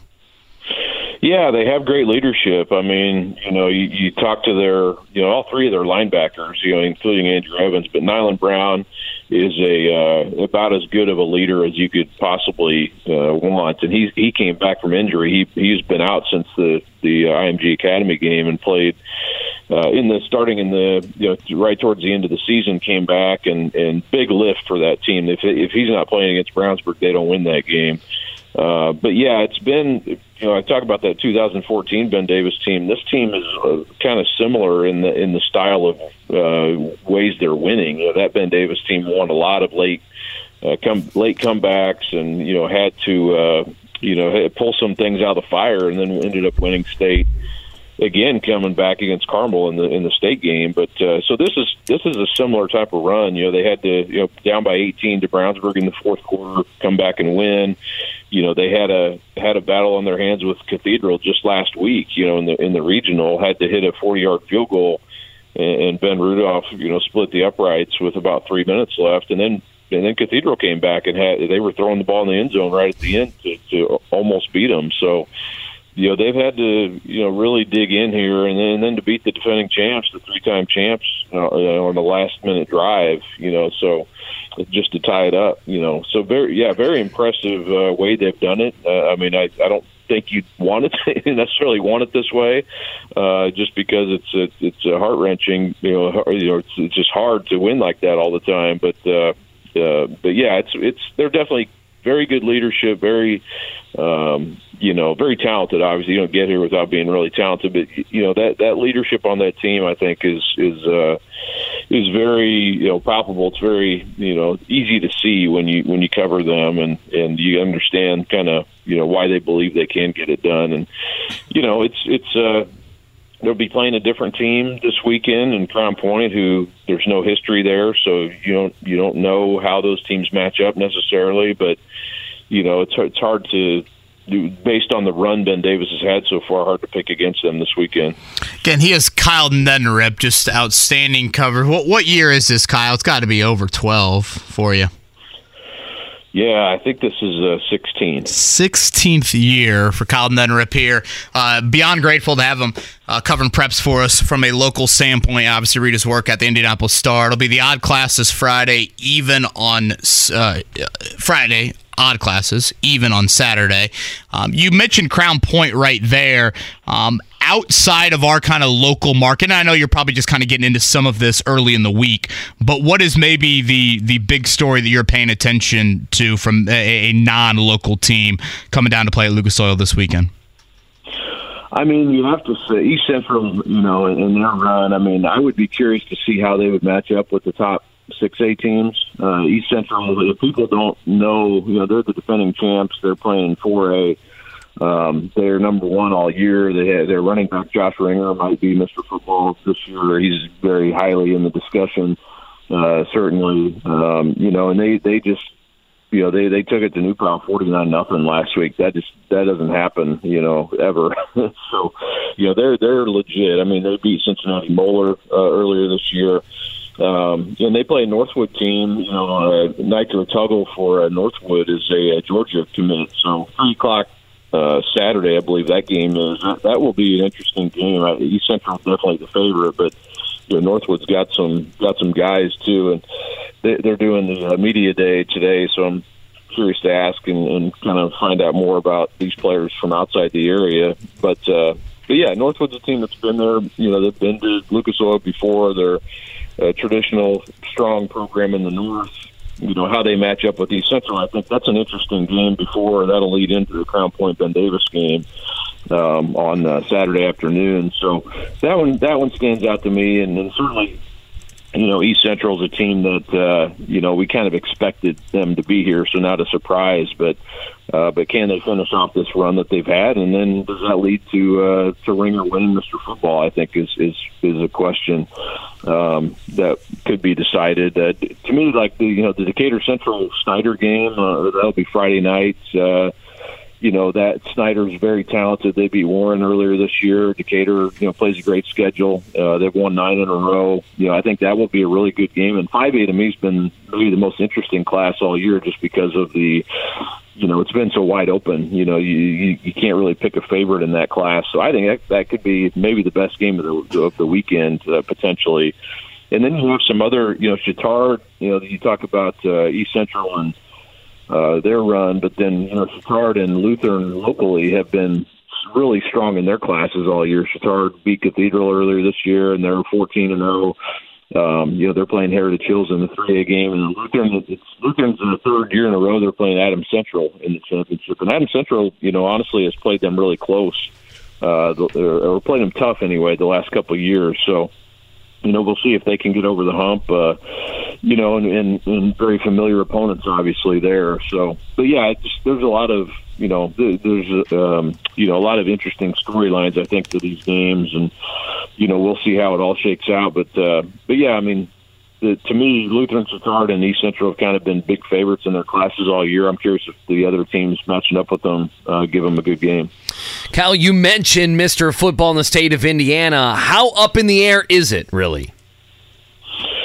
That's a great question. It's you know how the IFCA does it. They you know there's a Mr. Football position winner for each position, and then those and how they do it now. Those winners are basically uh, the uh, you know who you vote for for the big awards. So you only have you know basically you have one quarterback, one running back, you know one receiver. Those will be great battles, you know, to see uh, who comes out and wins those uh, the, the individual awards, and then you know how it how it shakes out with the voting for the actual the big award.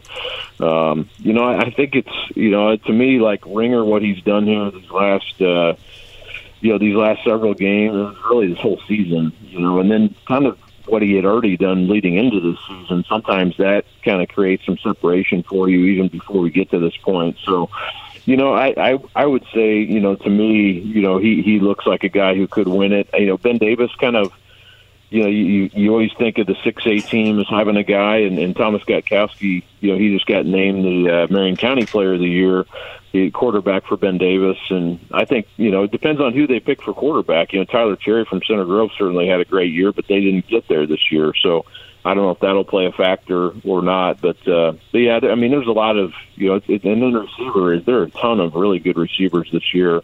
Um, you know, so so that'll you know that'll depend who. And, and Tuggle, I mentioned him, who's going to Georgia from Northwood. I wonder if he, you know, being on this stage in the in the championship game, he's got really good statistics. So, you know, I don't know if that'll put him over the top for receiver. So, just thinking about some of that, you know, how that how that shakes out will obviously shape the uh, you know the the position award winners will help shape the big winner. So, uh, you know, we'll see. I, to me, I think Ringer, though, I just keep going back to him. I mean, he just seems like he's got the the resume, and if they win two in a row to to close out his career, that that I think will uh, make it pretty hard. Uh, uh, you know, for anybody to uh, to doubt him um, that he that he's that be he'd be a good winner.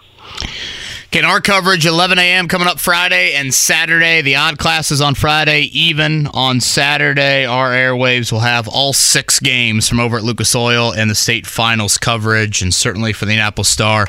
No one, no one does it better. Year 16 for Kyle Neddenriep on the local beat here from a preps standpoint. Kyle, always enjoy your work, man. I uh, hope to run into you soon, and uh, thanks for the time on this Monday morning. You bet, guys. Enjoy the games, and uh, thanks for having me on. That's a great Kyle Neddenriep right there on the Payless Liquors hotline. Uh, how about that? We got a kid going to Georgia in the 4A state final game uh, from Northwood. Uh, saw a couple highlights of him. Not the biggest wideout.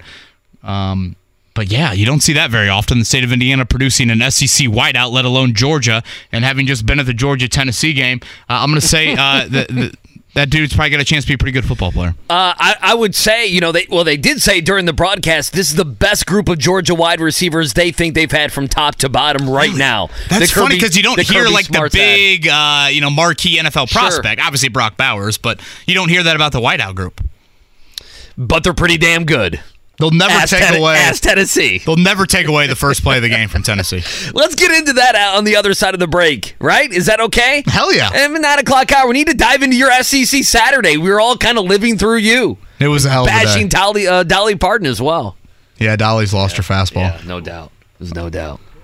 Mark Mark is just uh, just uh, thinks it's blasphemy that uh, I'm no, saying it's that yeah. same. Mark, you want me to lie and, and, and, say she sounds great? I saw the comments in the chat and I said, Kevin, you, you know, got to be a realist. Pump the brakes a little bit. Uh, don't worry about the chat. The chat be will be careful. fine. KB's got to say what he's got to say. Uh, all right, coming up, we'll do a little bit of that. We'll uh, again hit a busy day on the hardwood here locally with Indiana and Purdue, both playing happy hour games, if you will. And I guess if you're watching Indiana, that probably means you should drink a little bit more.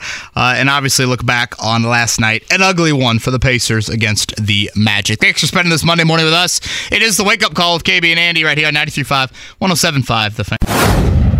Reminder, Indiana basketball in action tonight, 3.30. You can catch that over on IBC on the TV side, watching that. And obviously Purdue in action as well. And a man who was in action this weekend, Kevin Bowen, had a big SEC weekend. Uh, how was Knoxville? I guess, what, Friday night into Saturday? Yeah. What did yeah, you guys yeah, yeah. do? Did you have uh, a good time? We had a wonderful time. Uh, Knoxville treated us well. Um, obviously, the game did not go very well for the Volunteers. Some fire Heupel chants, I think, uh, oh, were, were, were, warranted at one point there. Uh, maybe higher Urban. fire, maybe fire Heupel. He maybe. beat Alabama last year. Um, Stormed the field last. You season. know, honestly, Neyland Stadium. Have you ever been? I have. Yes. So Neyland to me was very reminiscent, a little bit of like IMS. Oh, okay. You know, this is okay. kind of like our, um, you know, certainly some updates probably needed. There were some times yeah. getting to the old seats. I'm thinking, boy, if I was claustrophobic, I'm not sure I'd be making out of this thing. Uh, in one piece here. Uh, and as I said earlier, Dolly Parton coming out at the end of the first quarter. you know, you would have thought. I mean, I, I, felt like Princess Diana was walking out just with how the place absolutely erupted. And then she got on the mic, and I felt like I was watching Lee Corso on game day. Oh my goodness! You went with Jim Irsay in hour number one, and now you're going with Lee Corso.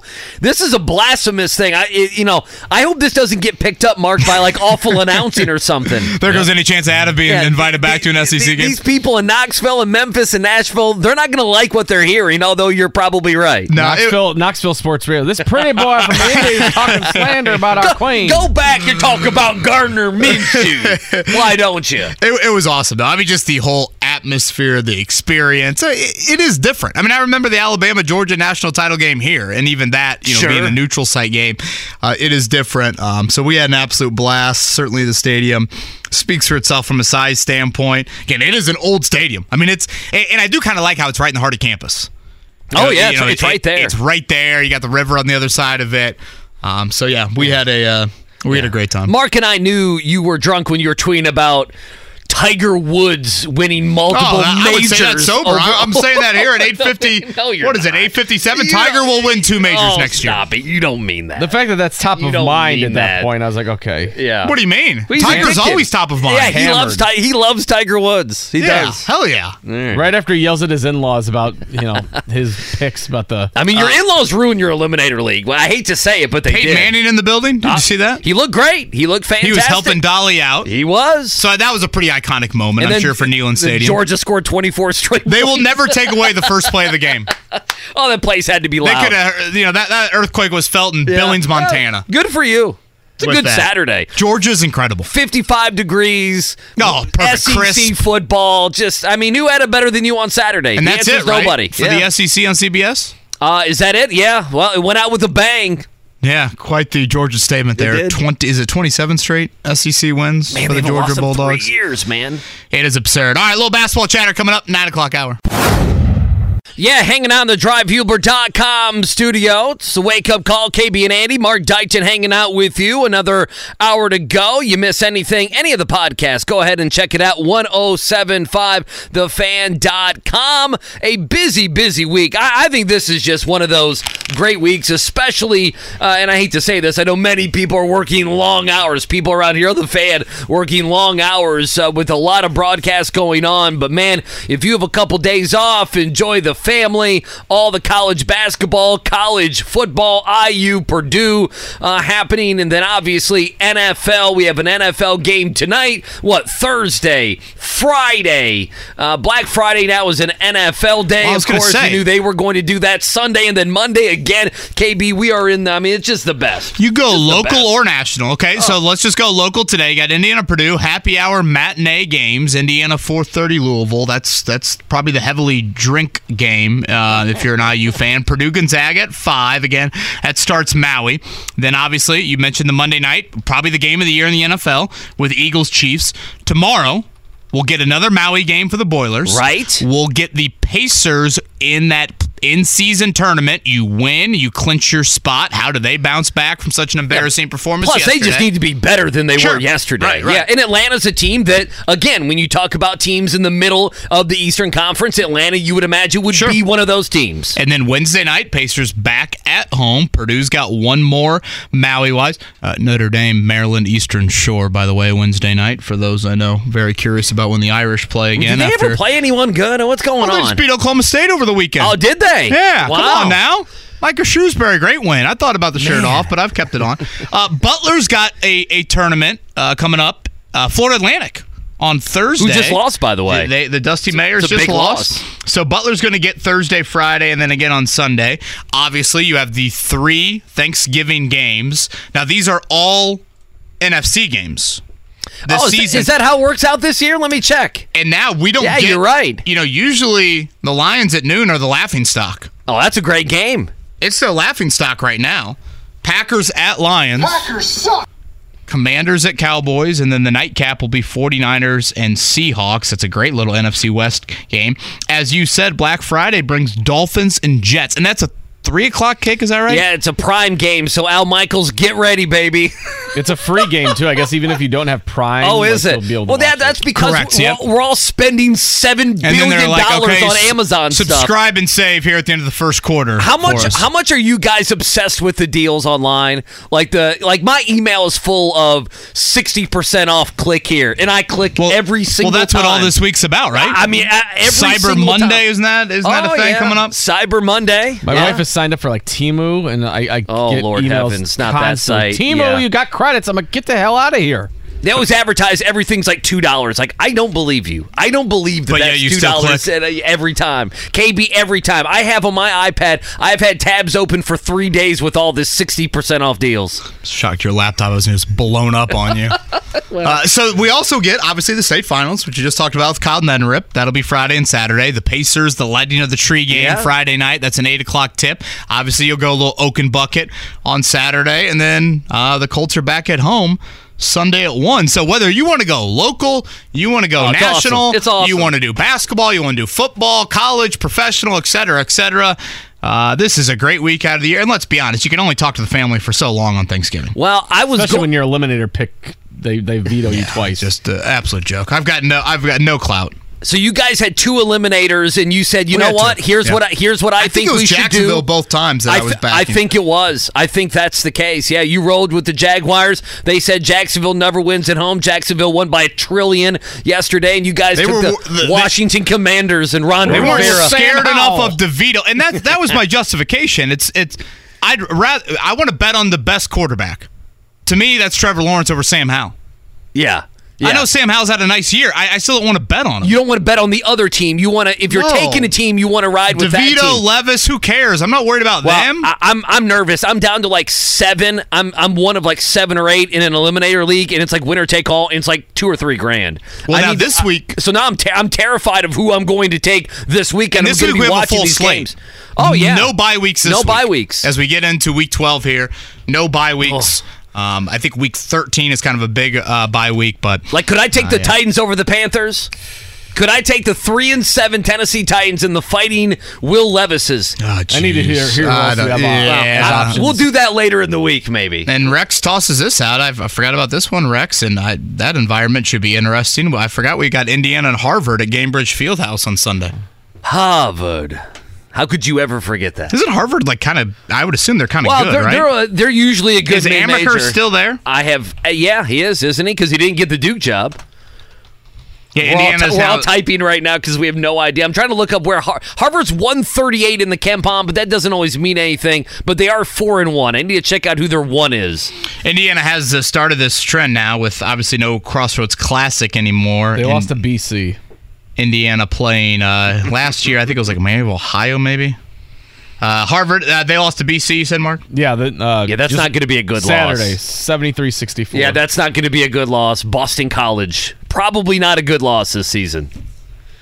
Probably. Without knowing anything about Boston College basketball. More disappointed in the Pacers yesterday or Indiana? Uh, I am more disappointed in the Pacers because I expect something. I expect more from them than Indiana. But just saying that, I, doesn't that I- not listen, that a disservice to where Indiana is as a program too? I mean, it is. I just, I, I had, okay, so I had high hopes for Indiana. Uh, and my take away this year was, you know, when, you know, Joey Brackets and everyone had him as like a 10 seed preseason. I know that doesn't mean anything. You know, my thing was like, nah, go be, go be like a six or a seven.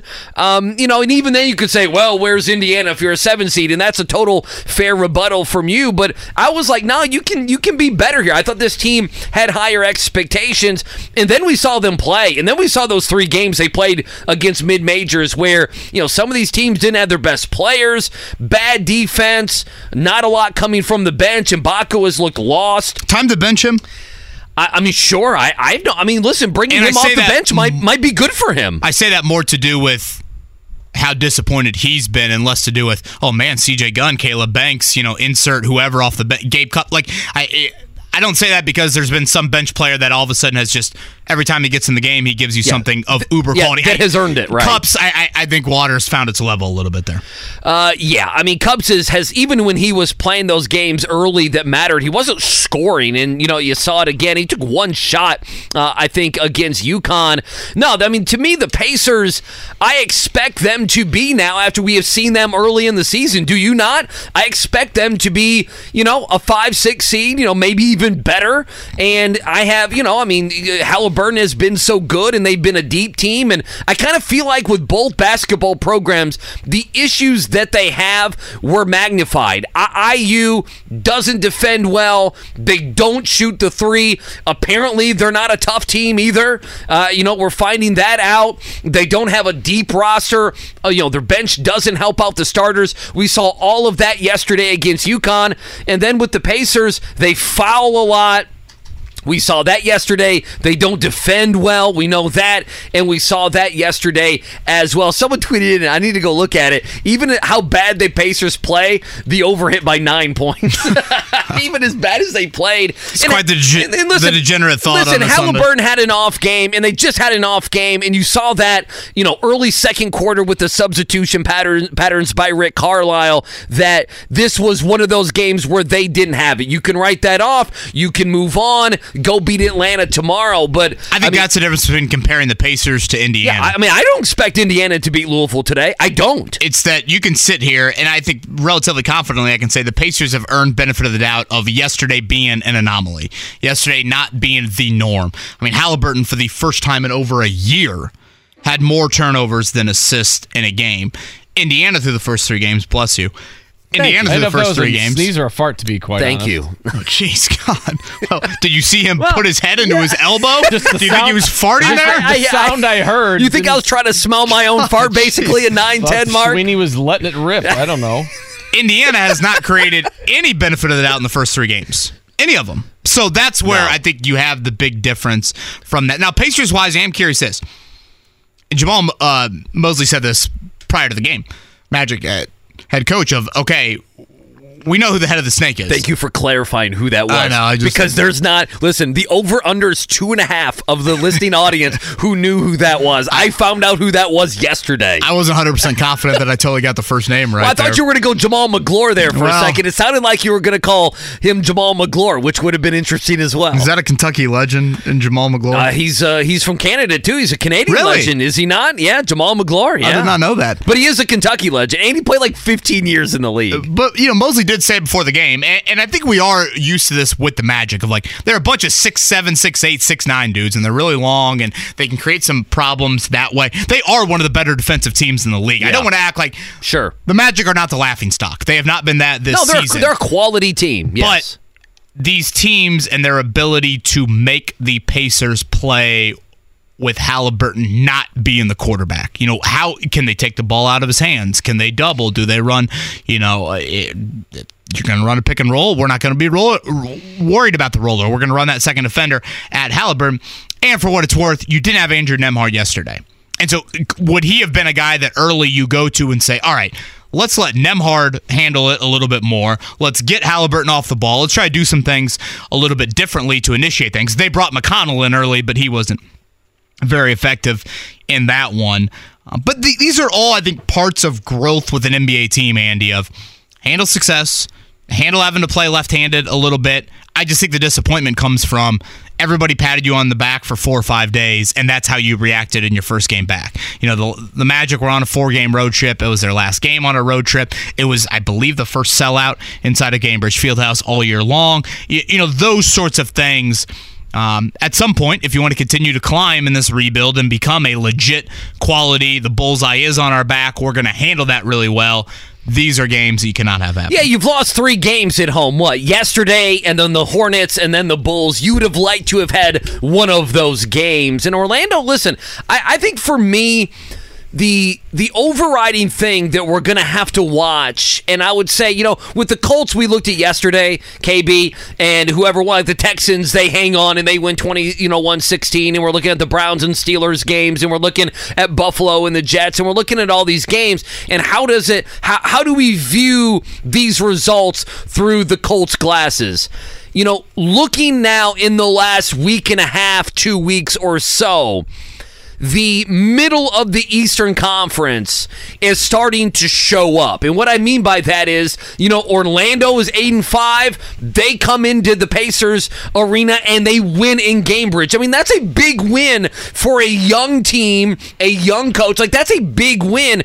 The Knicks have won like 6 out of 7, I believe, and the Miami Heat are 8 and 5 as well. If you look at the Heat, they lost the other night to the Bulls, but before that, they had won like 7 or 8 in a row. The reason I bring that up, Indiana is at the, is the 7 seed right now. I think And- they were the fourth though after and- they won on well, Tuesday night. And, and that's kind of my point to all Right. of this is while they had a few days off and while they lost last night, the middle part of they had kind of passed the middle part of of of I almost said the ACC. The middle part of the Eastern Conference has started to pick things up, specifically the Heat and specifically the New York Knicks.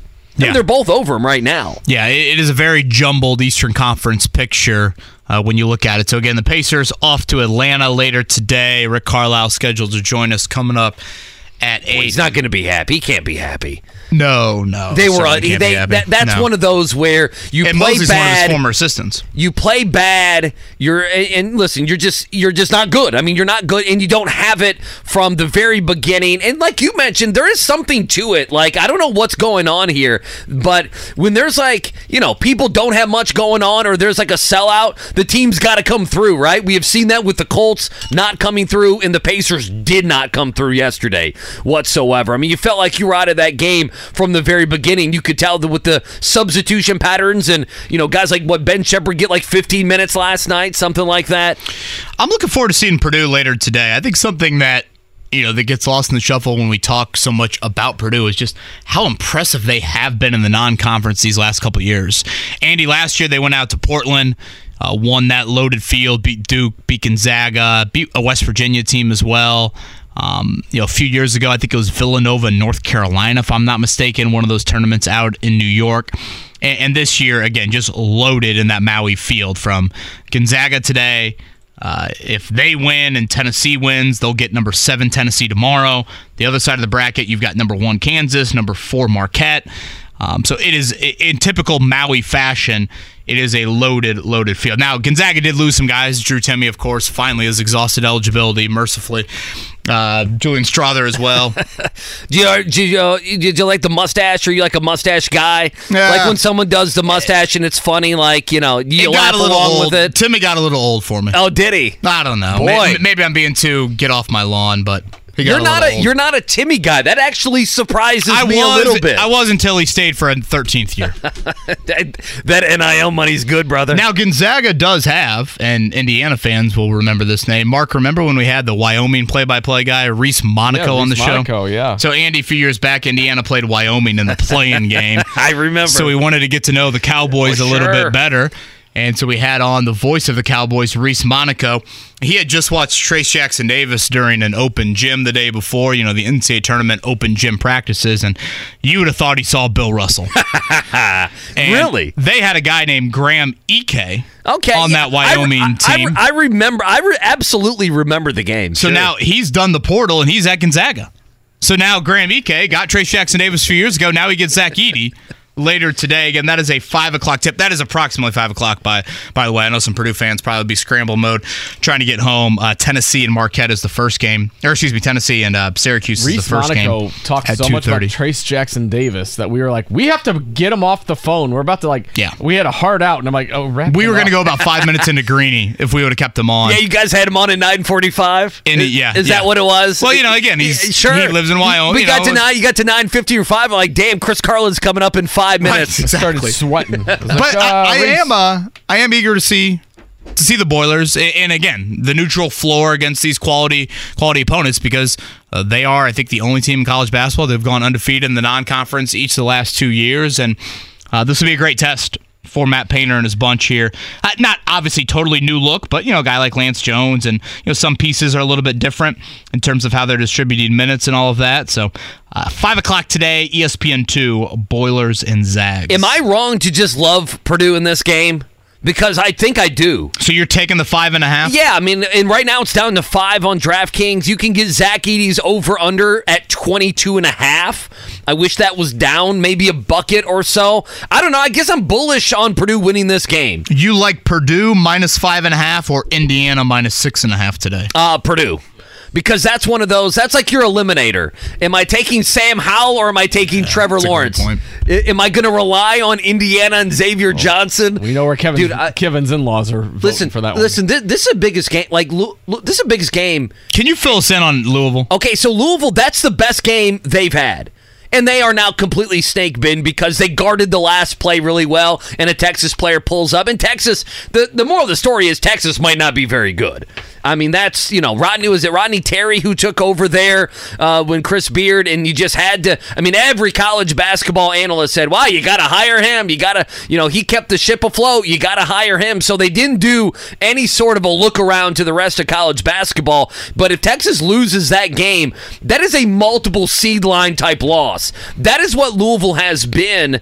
I, there's a chance that Louisville had their game where they played hard and they did some things well and they you know and, and they could have beat Texas and then they come out today and they fall on their face and they're the bad team that they've been the last 2 years. That is that is absolutely a possibility. But Indiana listen it, Louisville can rebound better than Indiana. They can shoot the three ball better than Indiana.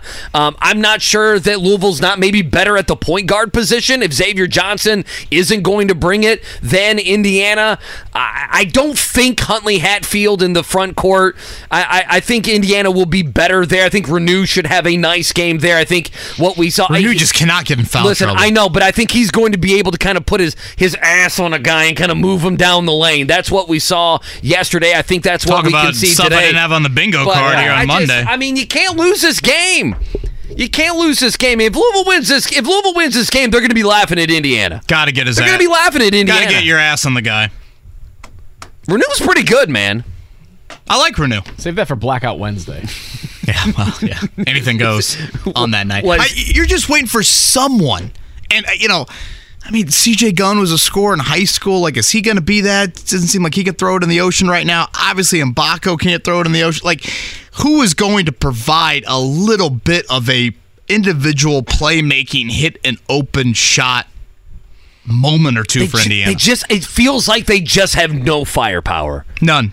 It, it doesn't feel that way at all. They, like it, their front court's fine, but it's a guards game, and I just I, I Well, look at their roster and I'm like, guards I just can't find anybody who's going to come through. It's a guards game, and also, again, the front court dominance. There's an element of it just starts to kind of find its level when you play better, more high major teams because the sheer height differential you have. Like, how many times in those mid major games they play the first three games of the year, Andy did, you know, Army or Florida Gulf Coast or Wright State, they just had to hack Indiana.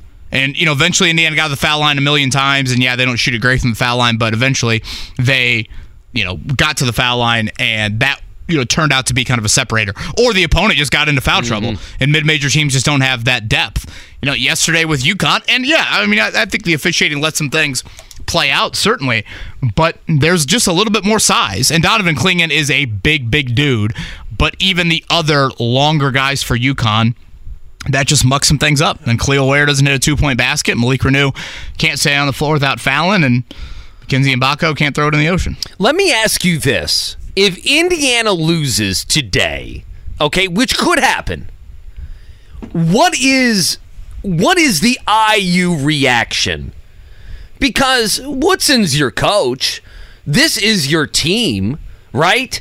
I mean, like, what is the? Is it just anger and everyone's going to be frustrated? And we're all going to throw our hands in the air and it's going to be well, you know. I mean, get ready for Purdue to be the dominant team around here. Listen, Purdue was obviously going to be the better team around here anyway. They didn't, you know, this game's not going to prove that. But I mean, what would be the reaction? Because you would then leave this 0 2 in this tournament in MSG. You you would leave with a 20 point loss and a loss to a team that's probably going to be sub 150 in the KenPom the majority of the season. It's a loss where if you lost, you know, if you lo- this would be losing to a, a nothing mid major. I mean, that's a, I mean, I think they're it's like Colgate, USC, Davis. Those are the teams they're between. What is this? Is my first time in this city I think it- covering the IU reaction. I know what it It'd is be universal panic because we have to keep it in reality, and I thought you just did a nice job of it there of who Louisville is. D- don't think like name on the jersey Louisville. Again, they haven't won away from home in over a year. They won four games last season. Notre Dame Four. beat them last year. If you want to know, Oh, even Siri's freaking out again. about. I remember that Notre Dame Indiana game loss. because Notre Dame got ahead in that game, and they literally played stall ball for the final twenty minutes. Four corners It- from Coach It was. Brey. It was. I know you'll remember. It was one of the worst basketball games one could watch. Yeah, well, it was bad, man. Welcome to Notre Dame basketball last year. Uh, so yes, it, it would be universal panic because now it would impact the resume. Like now we are getting, you know, yesterday doesn't impact the resume. Yes, it's another indicator of, oh man, when is this going to get turned around? Uh, how is it going to get turned around? And now it would be the same questions we would have tomorrow morning, but now it would start to impact what it could look like in March. And Andy, you don't go out there and start three five star kids and have a six year point guard and play the bubble game. Like that, that that that that can't be where you're at as a program. That would be the reality, though, if today is a loss. You'd be exiting because well, Harvard is the only game you have the rest of the month. You'd be exiting November, getting into early December, and you would be playing the bubble game with what is it? Auburn on a neutral floor and home to Kansas. Is that the other two? I'm trying to think what the non-conference schedule Yeah, is. let, let me look that up. I know you're right. Yeah, and then I mean, yeah, yeah, no, that's it's exactly Auburn right. down It's- there, right? it's- though it's, in Atlanta, I think. It's uh, it's Auburn, I believe, in Atlanta. I looked at it's Holiday Hoops Giving. Is that what it's being called? So you're going to be a whatever, a handful point underdog, if not more. I would guess Auburn would be that, and then Kansas is probably you know yeah it's it's Assembly Hall. It'll be a hostile environment when Kansas goes there, but still. Um, those two are not givens at all, and if all of a sudden you exit the non-conference with those two being losses, your resume's what? Well, it's nothing. What would be frustrating to me if I'm an Indiana fan is if you said, okay, Mackenzie Mgbako is he's changing positions a little bit. You know, we had Mike DeCourcy on last week, and becoming a wing in college basketball can be difficult, and he was, you know, more of a four. And we know that you know, a guy like him, his size could beat up guys in high school. And so you look at him and you say, okay, the stud five star freshman isn't working out. Cool. Understandable. Uh, he'll get it going as we go. That could be part of the conversation here. But uh, the thing I have an issue with is roster construct, and then on top of it, the developmental guys, the guys coming off the bench, they're not giving you anything either. So it's kind of like, okay, if we're going to rely on, so, you know, a, you know, uh, a deep roster or Yeah, I mean, Gabe a th- Cupps has been scoreless the last two games. uh, you know, a three-star guy or a transfer, like some of these solid guys. Okay, well, they're not developing either, and the and the five-star guy isn't developing. Like you can't have it both ways. And I guess I was bullish on Indiana being much better than they were going to be before the season, and I was wrong.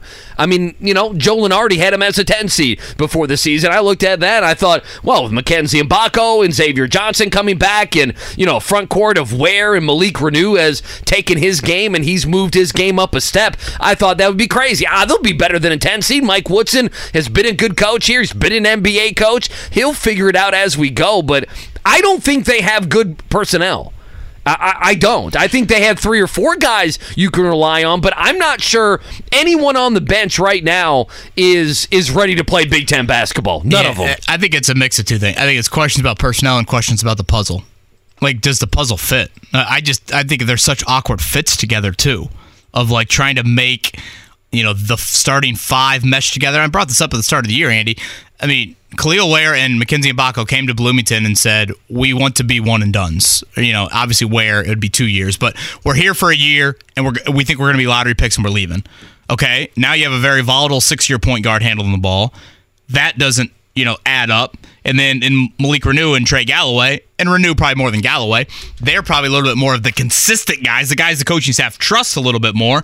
And they obviously, from an individual talent standpoint, they don't view themselves as, you know, we need to control the ball, we need to dominate the ball, possession in and possession out. And through four games, eh, to your point, I just don't sit here and think individually you can point to many bright spots of like, okay, yeah, you feel really good about that. You can build around that. Oh, you know, flashes here, that's going to grow a little bit. Things are going to have to change in a hurry here for all of a sudden that belief to to be there. If you look at if you look at I know I'm picking on these guys. Like I don't think Sparks can play at this level. I, I don't. I, I think he play in the NFL. Yeah, that might be where he needs to go.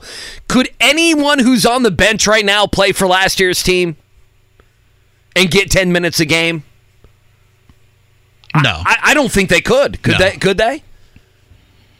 And get yeah. you know, I mean, get I mean, last 10 year's team didn't game. have a huge bench, anyways. But no, I mean, you couldn't put any of these guys in. and, and it's a little bit of. And again, I don't think we're there just yet. But if this continues to be the storyline with Indiana this season, Andy, it's like the NBA way of let's go out, get the new team, and Mike Woodson's history in that league will mesh it together. It's a little easier said than done. And I think with 18 and 19 year olds, that can be difficult. And, and, and look at UConn.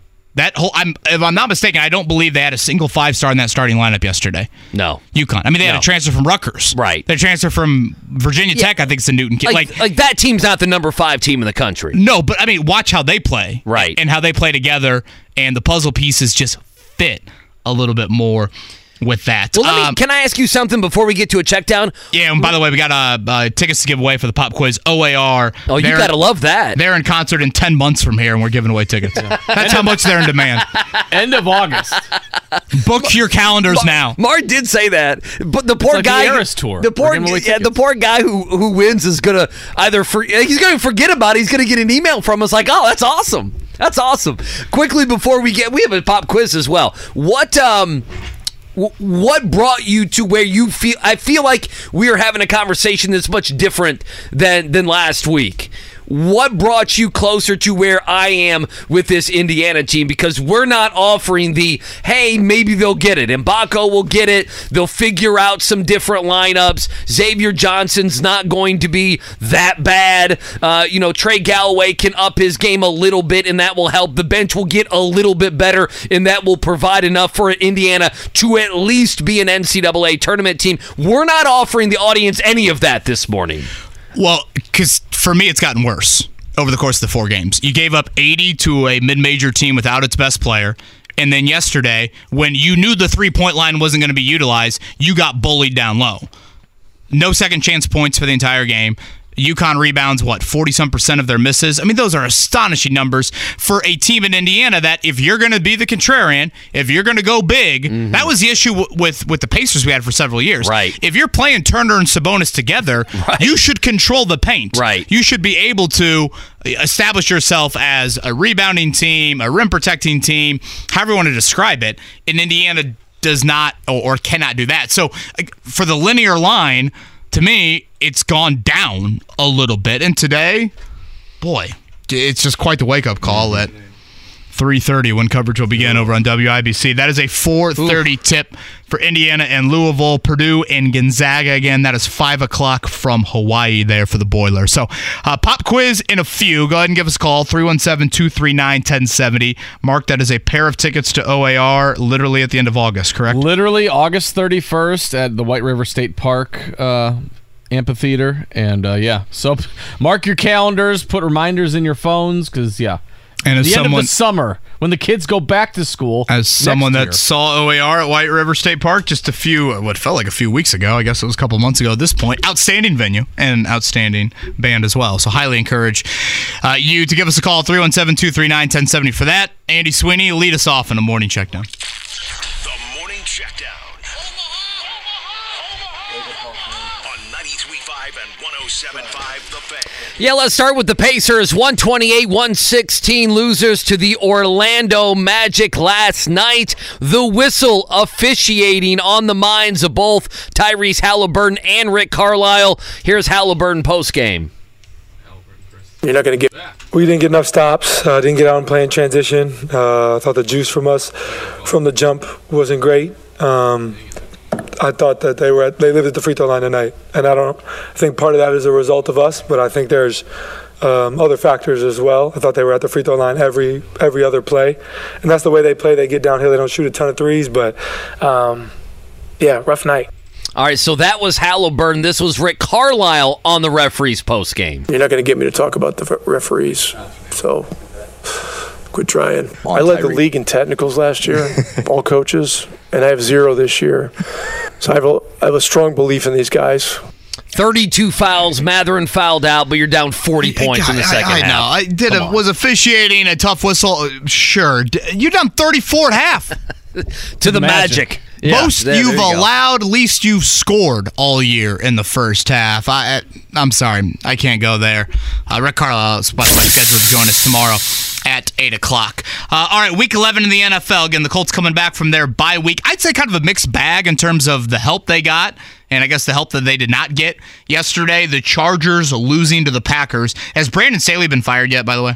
Uh, he is not. Uh, all the NFL Network and ESPN shows are wondering if or should he be on the hot seat. And I, I thought he was. I thought he's been on the hot seat for the last two years. I think that's frankly. their 37th loss by three points or less in the Staley era. Late last night, Denver came back to beat Courtland Sutton, made another terrific touchdown catch late. Josh Dobbs almost pulled out some more magic there, but Denver over Minnesota. So that's kind of the reverse of it. The Colts did get some help, didn't get all of it though. AFC Southwise, Jacksonville rolls Tennessee, and CJ Stroud 336 and a Texans win there. He continues to be very, good, very man. impressive. He's good. That boy's good. There's no doubt about And it. you got the Eagles plus two and a half tonight I'll over the Chiefs. yeah, I'll take the Eagles over the Chiefs tonight. Uh, I don't really have any great analysis. Don't follow my picks. I have no idea why I'm going there, but that's what I'm going with. Quickly, we've talked about it. IU in action around 4:30 today in New York and in Maui, Purdue Gonzaga around five o'clock. Cannot wait for that one. And I, you know what? I, I think I'm going to go Purdue to cover, and I think I'm going to go Indiana barely covering. Indiana winning and barely covering. I don't know why. I'll let you and Little Gas sweat I, that I- out. I, I think that uh, the U of L was a blip on the radar yesterday. Andy That's what I think. Andy doesn't like making picks on a Friday before the injury report comes out for Colts games. Imagine making picks on a Wednesday when we're off Thursday, Friday. Although he, I'm taking the Colts. I was gonna say he, he expressed some confidence, early I'm week taking the confidence Colts in over that. the Bucs. I, I would say so. Again, Tampa Bay pretty beat up yesterday as they lost to San Francisco out in San Fran. Uh, college football rundown from the weekend: Notre Dame rolled Wake Forest in Sam Hartman's final game in Notre Dame Stadium. Uh, outside of that, Indiana did Indiana football type things in the fourth quarter and blowing that one late to Michigan State. Purdue with a backup quarterback loses to Northwestern. So that sets up the bucket game of all bucket games. Alert your family members of this one.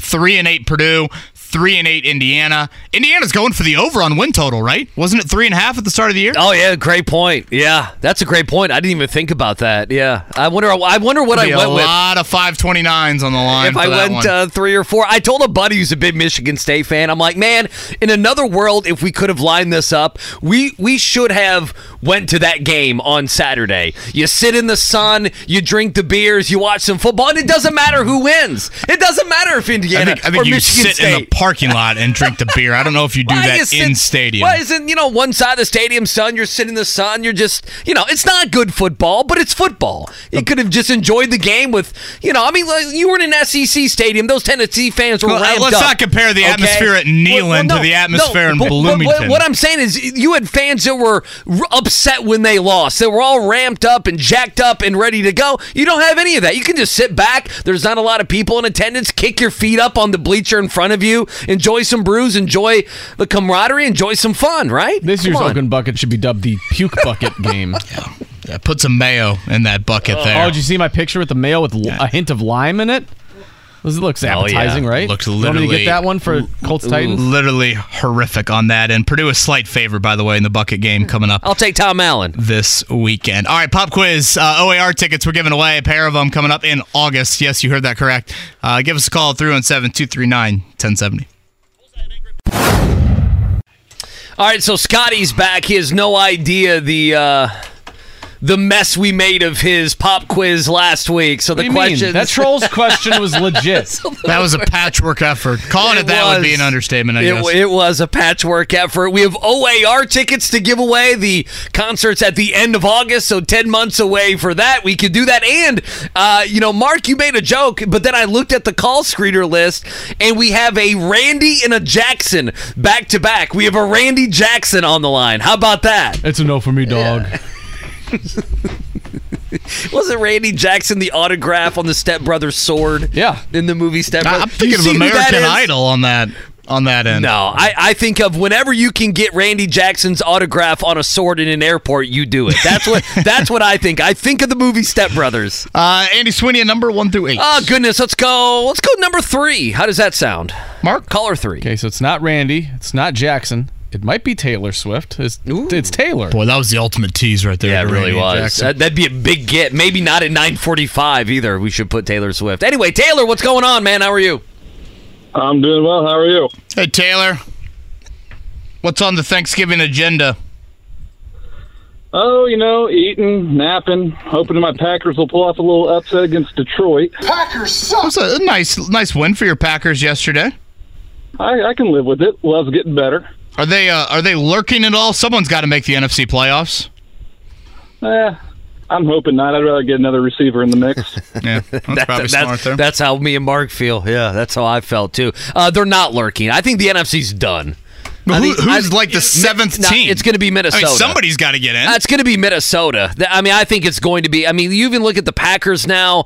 I mean, the Packers are still a two full games back. So are the Rams. So is Atlanta. I, I don't think any of those teams are going to be able to catch Minnesota. That's gotta me, love though. the comment. I think the NFC's done. Well, unfortunately, they got to have seven teams in the playoffs. Yeah, yeah. I, I just think I think we know who the playoff teams are. If Minnesota lost, I mean that would be that would be fun. But we know six of the seven. I think we know seven of them. So whatever. Taylor, you an OAR fan? Uh, I listened to him a little bit in high school, not recently, but you know, anytime you get a chance for free tickets, why not? Hell You got yeah. 10 months I'm to talking catch up Hell on yeah, their catalog. Yep, uh-huh, yep. And Dial up Yeah. the Spotify. You got a lot of time to hit up that playlist. All right, well, congrats on the tickets. Uh, Andy Sweeney, you want to throw number one at him? And a right. happy Thanksgiving. Yeah, to him. happy Thanksgiving, Taylor. Let's see how you can do here. All right, the San Francisco 49ers quarterback Brock Purdy, he compiled a perfect 158.3 quarterback rating in yesterday's win over the Buccaneers, who was the last Niners QB to throw a perfect game. Was it Jeff Garcia, Alex Smith, Steve Young, Joe Montana? Uh, let's go with Alex Smith. How about the Golden Domer, Taylor? All right, Joe Montana. All right. Joe Montana. Nice start there. Purdy's perfect game was the second in the NFL this season. Name the other quarterback to compile a 158.3 QB rating this year. I don't think I would have gotten this one right.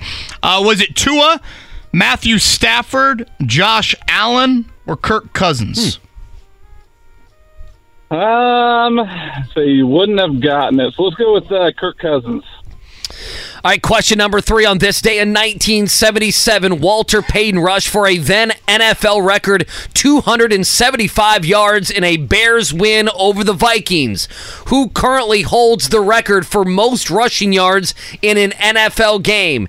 Is it Corey Dillon, Jamal Lewis, Adrian Peterson, Shaun Alexander? Uh, AP. Look at that. It's nice work there, Taylor. All right, number four here. F1, they returned to Las Vegas for the first time since 1982 with, of course, Max Verstappen winning Saturday night's race. Would you call that Sunday morning, Scotty? Based off when the green flag drop? Uh, Verstappen has won 18 of the 21 F1 races held this season. ridiculous. Heading into this Sunday's finale in Abu Dhabi. Name the other driver with multiple F1 race wins this season. Is it A, Carlos Sainz, B, Sergio Perez, C, Charles Leclerc, or D, nobody other than Verstappen has won multiple times? Uh, D. Nobody other than Verstappen. I mean, that's who I would go to, right? I'm going to butcher a bunch of names, Taylor, so uh, settle in. Oh, I'm The glad I didn't get that one. The last time F1 ventured to Vegas was for the 1982 Caesars Palace Grand Prix, which was held on the grounds of the Hotel Casino. So there you go, Caesars Palace. Who won the 1982 Caesars Palace Grand Prix? Was it Mikel Alboreto, Nelson Piquet, Mario Andretti, Elaine Prost? Uh, you know, being here in Indy, let's go with Andretti.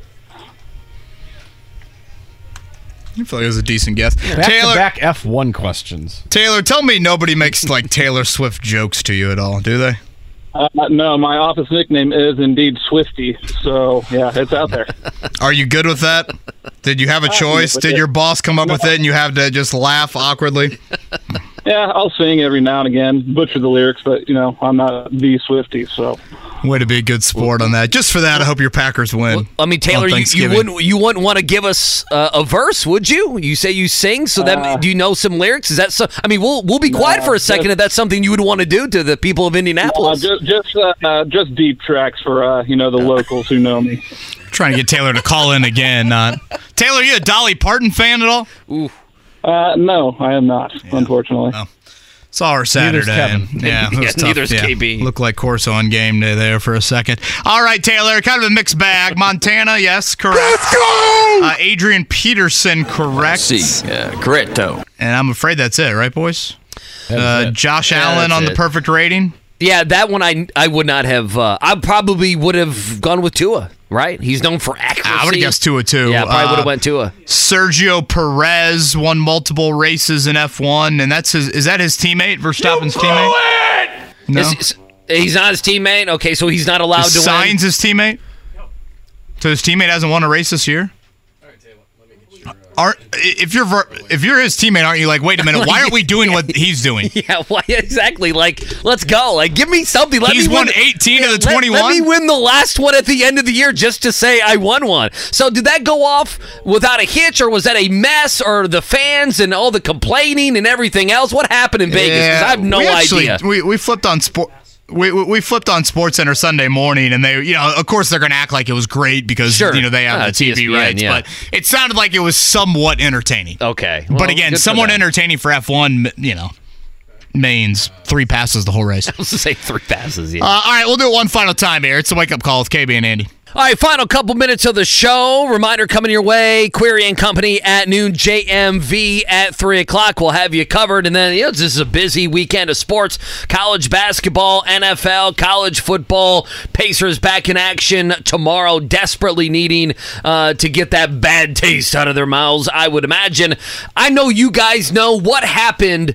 19 years ago yesterday, November 19th, 2004. Obviously, if we were on yesterday, I would have brought it up, but it's a day off. November 19th, 2004. Yeah. I remember exactly where I was sitting on the couch and stayed up, and you know, it it honestly Ma- Malice in the Palace for people that don't know. you know, it started a few possessions before. Yeah, I mean, you, you just knew Artest and Wallace. There was something that was going to happen there. Uh, obviously, did not foresee what would unfold there after that, and just so many vivid memories of it. I mean, Jamaal Tinsley with the dustpan in the air. I mean, Jermaine O'Neal almost killed the dude uh, with the, Oh, with the man. punching and slipping and falling. The guy stepping up to Ron Artest is still one of the most amazing things And you know in what- the history of sports. it, it instituted obviously several rule stadium changes, et cetera, et cetera, that we still see today.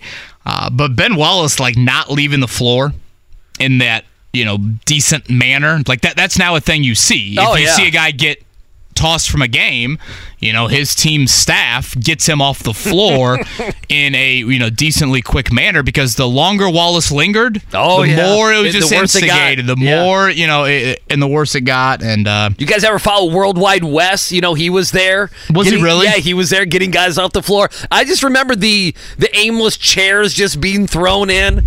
I just I, listen. I I think of that. You guys may not. I think of that, and I smile. And I oh smi- Oh, no, it was such a dark moment for Oh, the Pacers. no, I mean, no. set back the franchise for years. No, it it did, but I, I think if you look at it, you know, if you look at a guy who steps up to Ron Artest, you have to smile at Yeah, that a little I- bit. that's a Pacers team that coulda won it all. He stood up to Ron Artest. Yeah, I don't Ron smile. I think he's a, KB. I think he's a dumbass. Oh my goodness, Ron Artest! He was going to fight Ron Artest. Yeah, now ruined the franchise for at, It's lea- Ron Artest. at least a handful of years. Yeah, there's Oh. no there's no smile for me about the Mouse It the was a Friday night, was it not? That sounds right. Yeah, Friday I'm pretty night. sure it was because we were hanging at a buddy's house. I remember Bill Walton over and over. That's when Bill Walton did NBA games. It was over and over saying how it's a disgrace and We had everything Larry else. Brown on the mic getting emotional. Uh, I, mean, imagine if you're in Carlisle was the head in the coach, was he not? Wasn't Carlisle the I head think coach? he was. Should we ask him about it tomorrow? Yeah, Probably I, not. I'm gonna guess he's not. Gonna, yeah, I mean, yeah. it's one of the it's one of the marquee Let's talk about the. Magic game, or let's talk about the Mouse of the Palace. you might want to talk about the Malice of the Palace more than that. yeah, Reggie not playing that Oh. night. Yeah, it was. Um, It, it was it was a bad job of getting everyone off the floor. Oh, horrific That job. that that, that was that's, Horrific job. That's Yeah. where that's where you're right that it really started. Of hey, whenever there's anything, we have eight assistant coaches. We got three lines of benches. Get these guys off the well, floor. that and then the other big rule thing uh, coming off that is you know when you watch any sort of scrap, even you watch the Draymond Green Rudy Gobert from a few weeks ago. Yep. You, you have the get back coaches. Yep. No one leaves the benches now. Yep. You know because that obviously added to more of it. 2004, man. Not sure. uh, I'll go there with Rick Carlisle tomorrow at eight. But uh, Rick Carlisle going to join us again. Pacers and Hawks. Uh, the day of basketball. IU and Louisville, 4.30. Purdue and Gonzaga, 5 o'clock. Great Monday night game with the Chiefs and Eagles. Enjoy it all. We'll recap it with you tomorrow.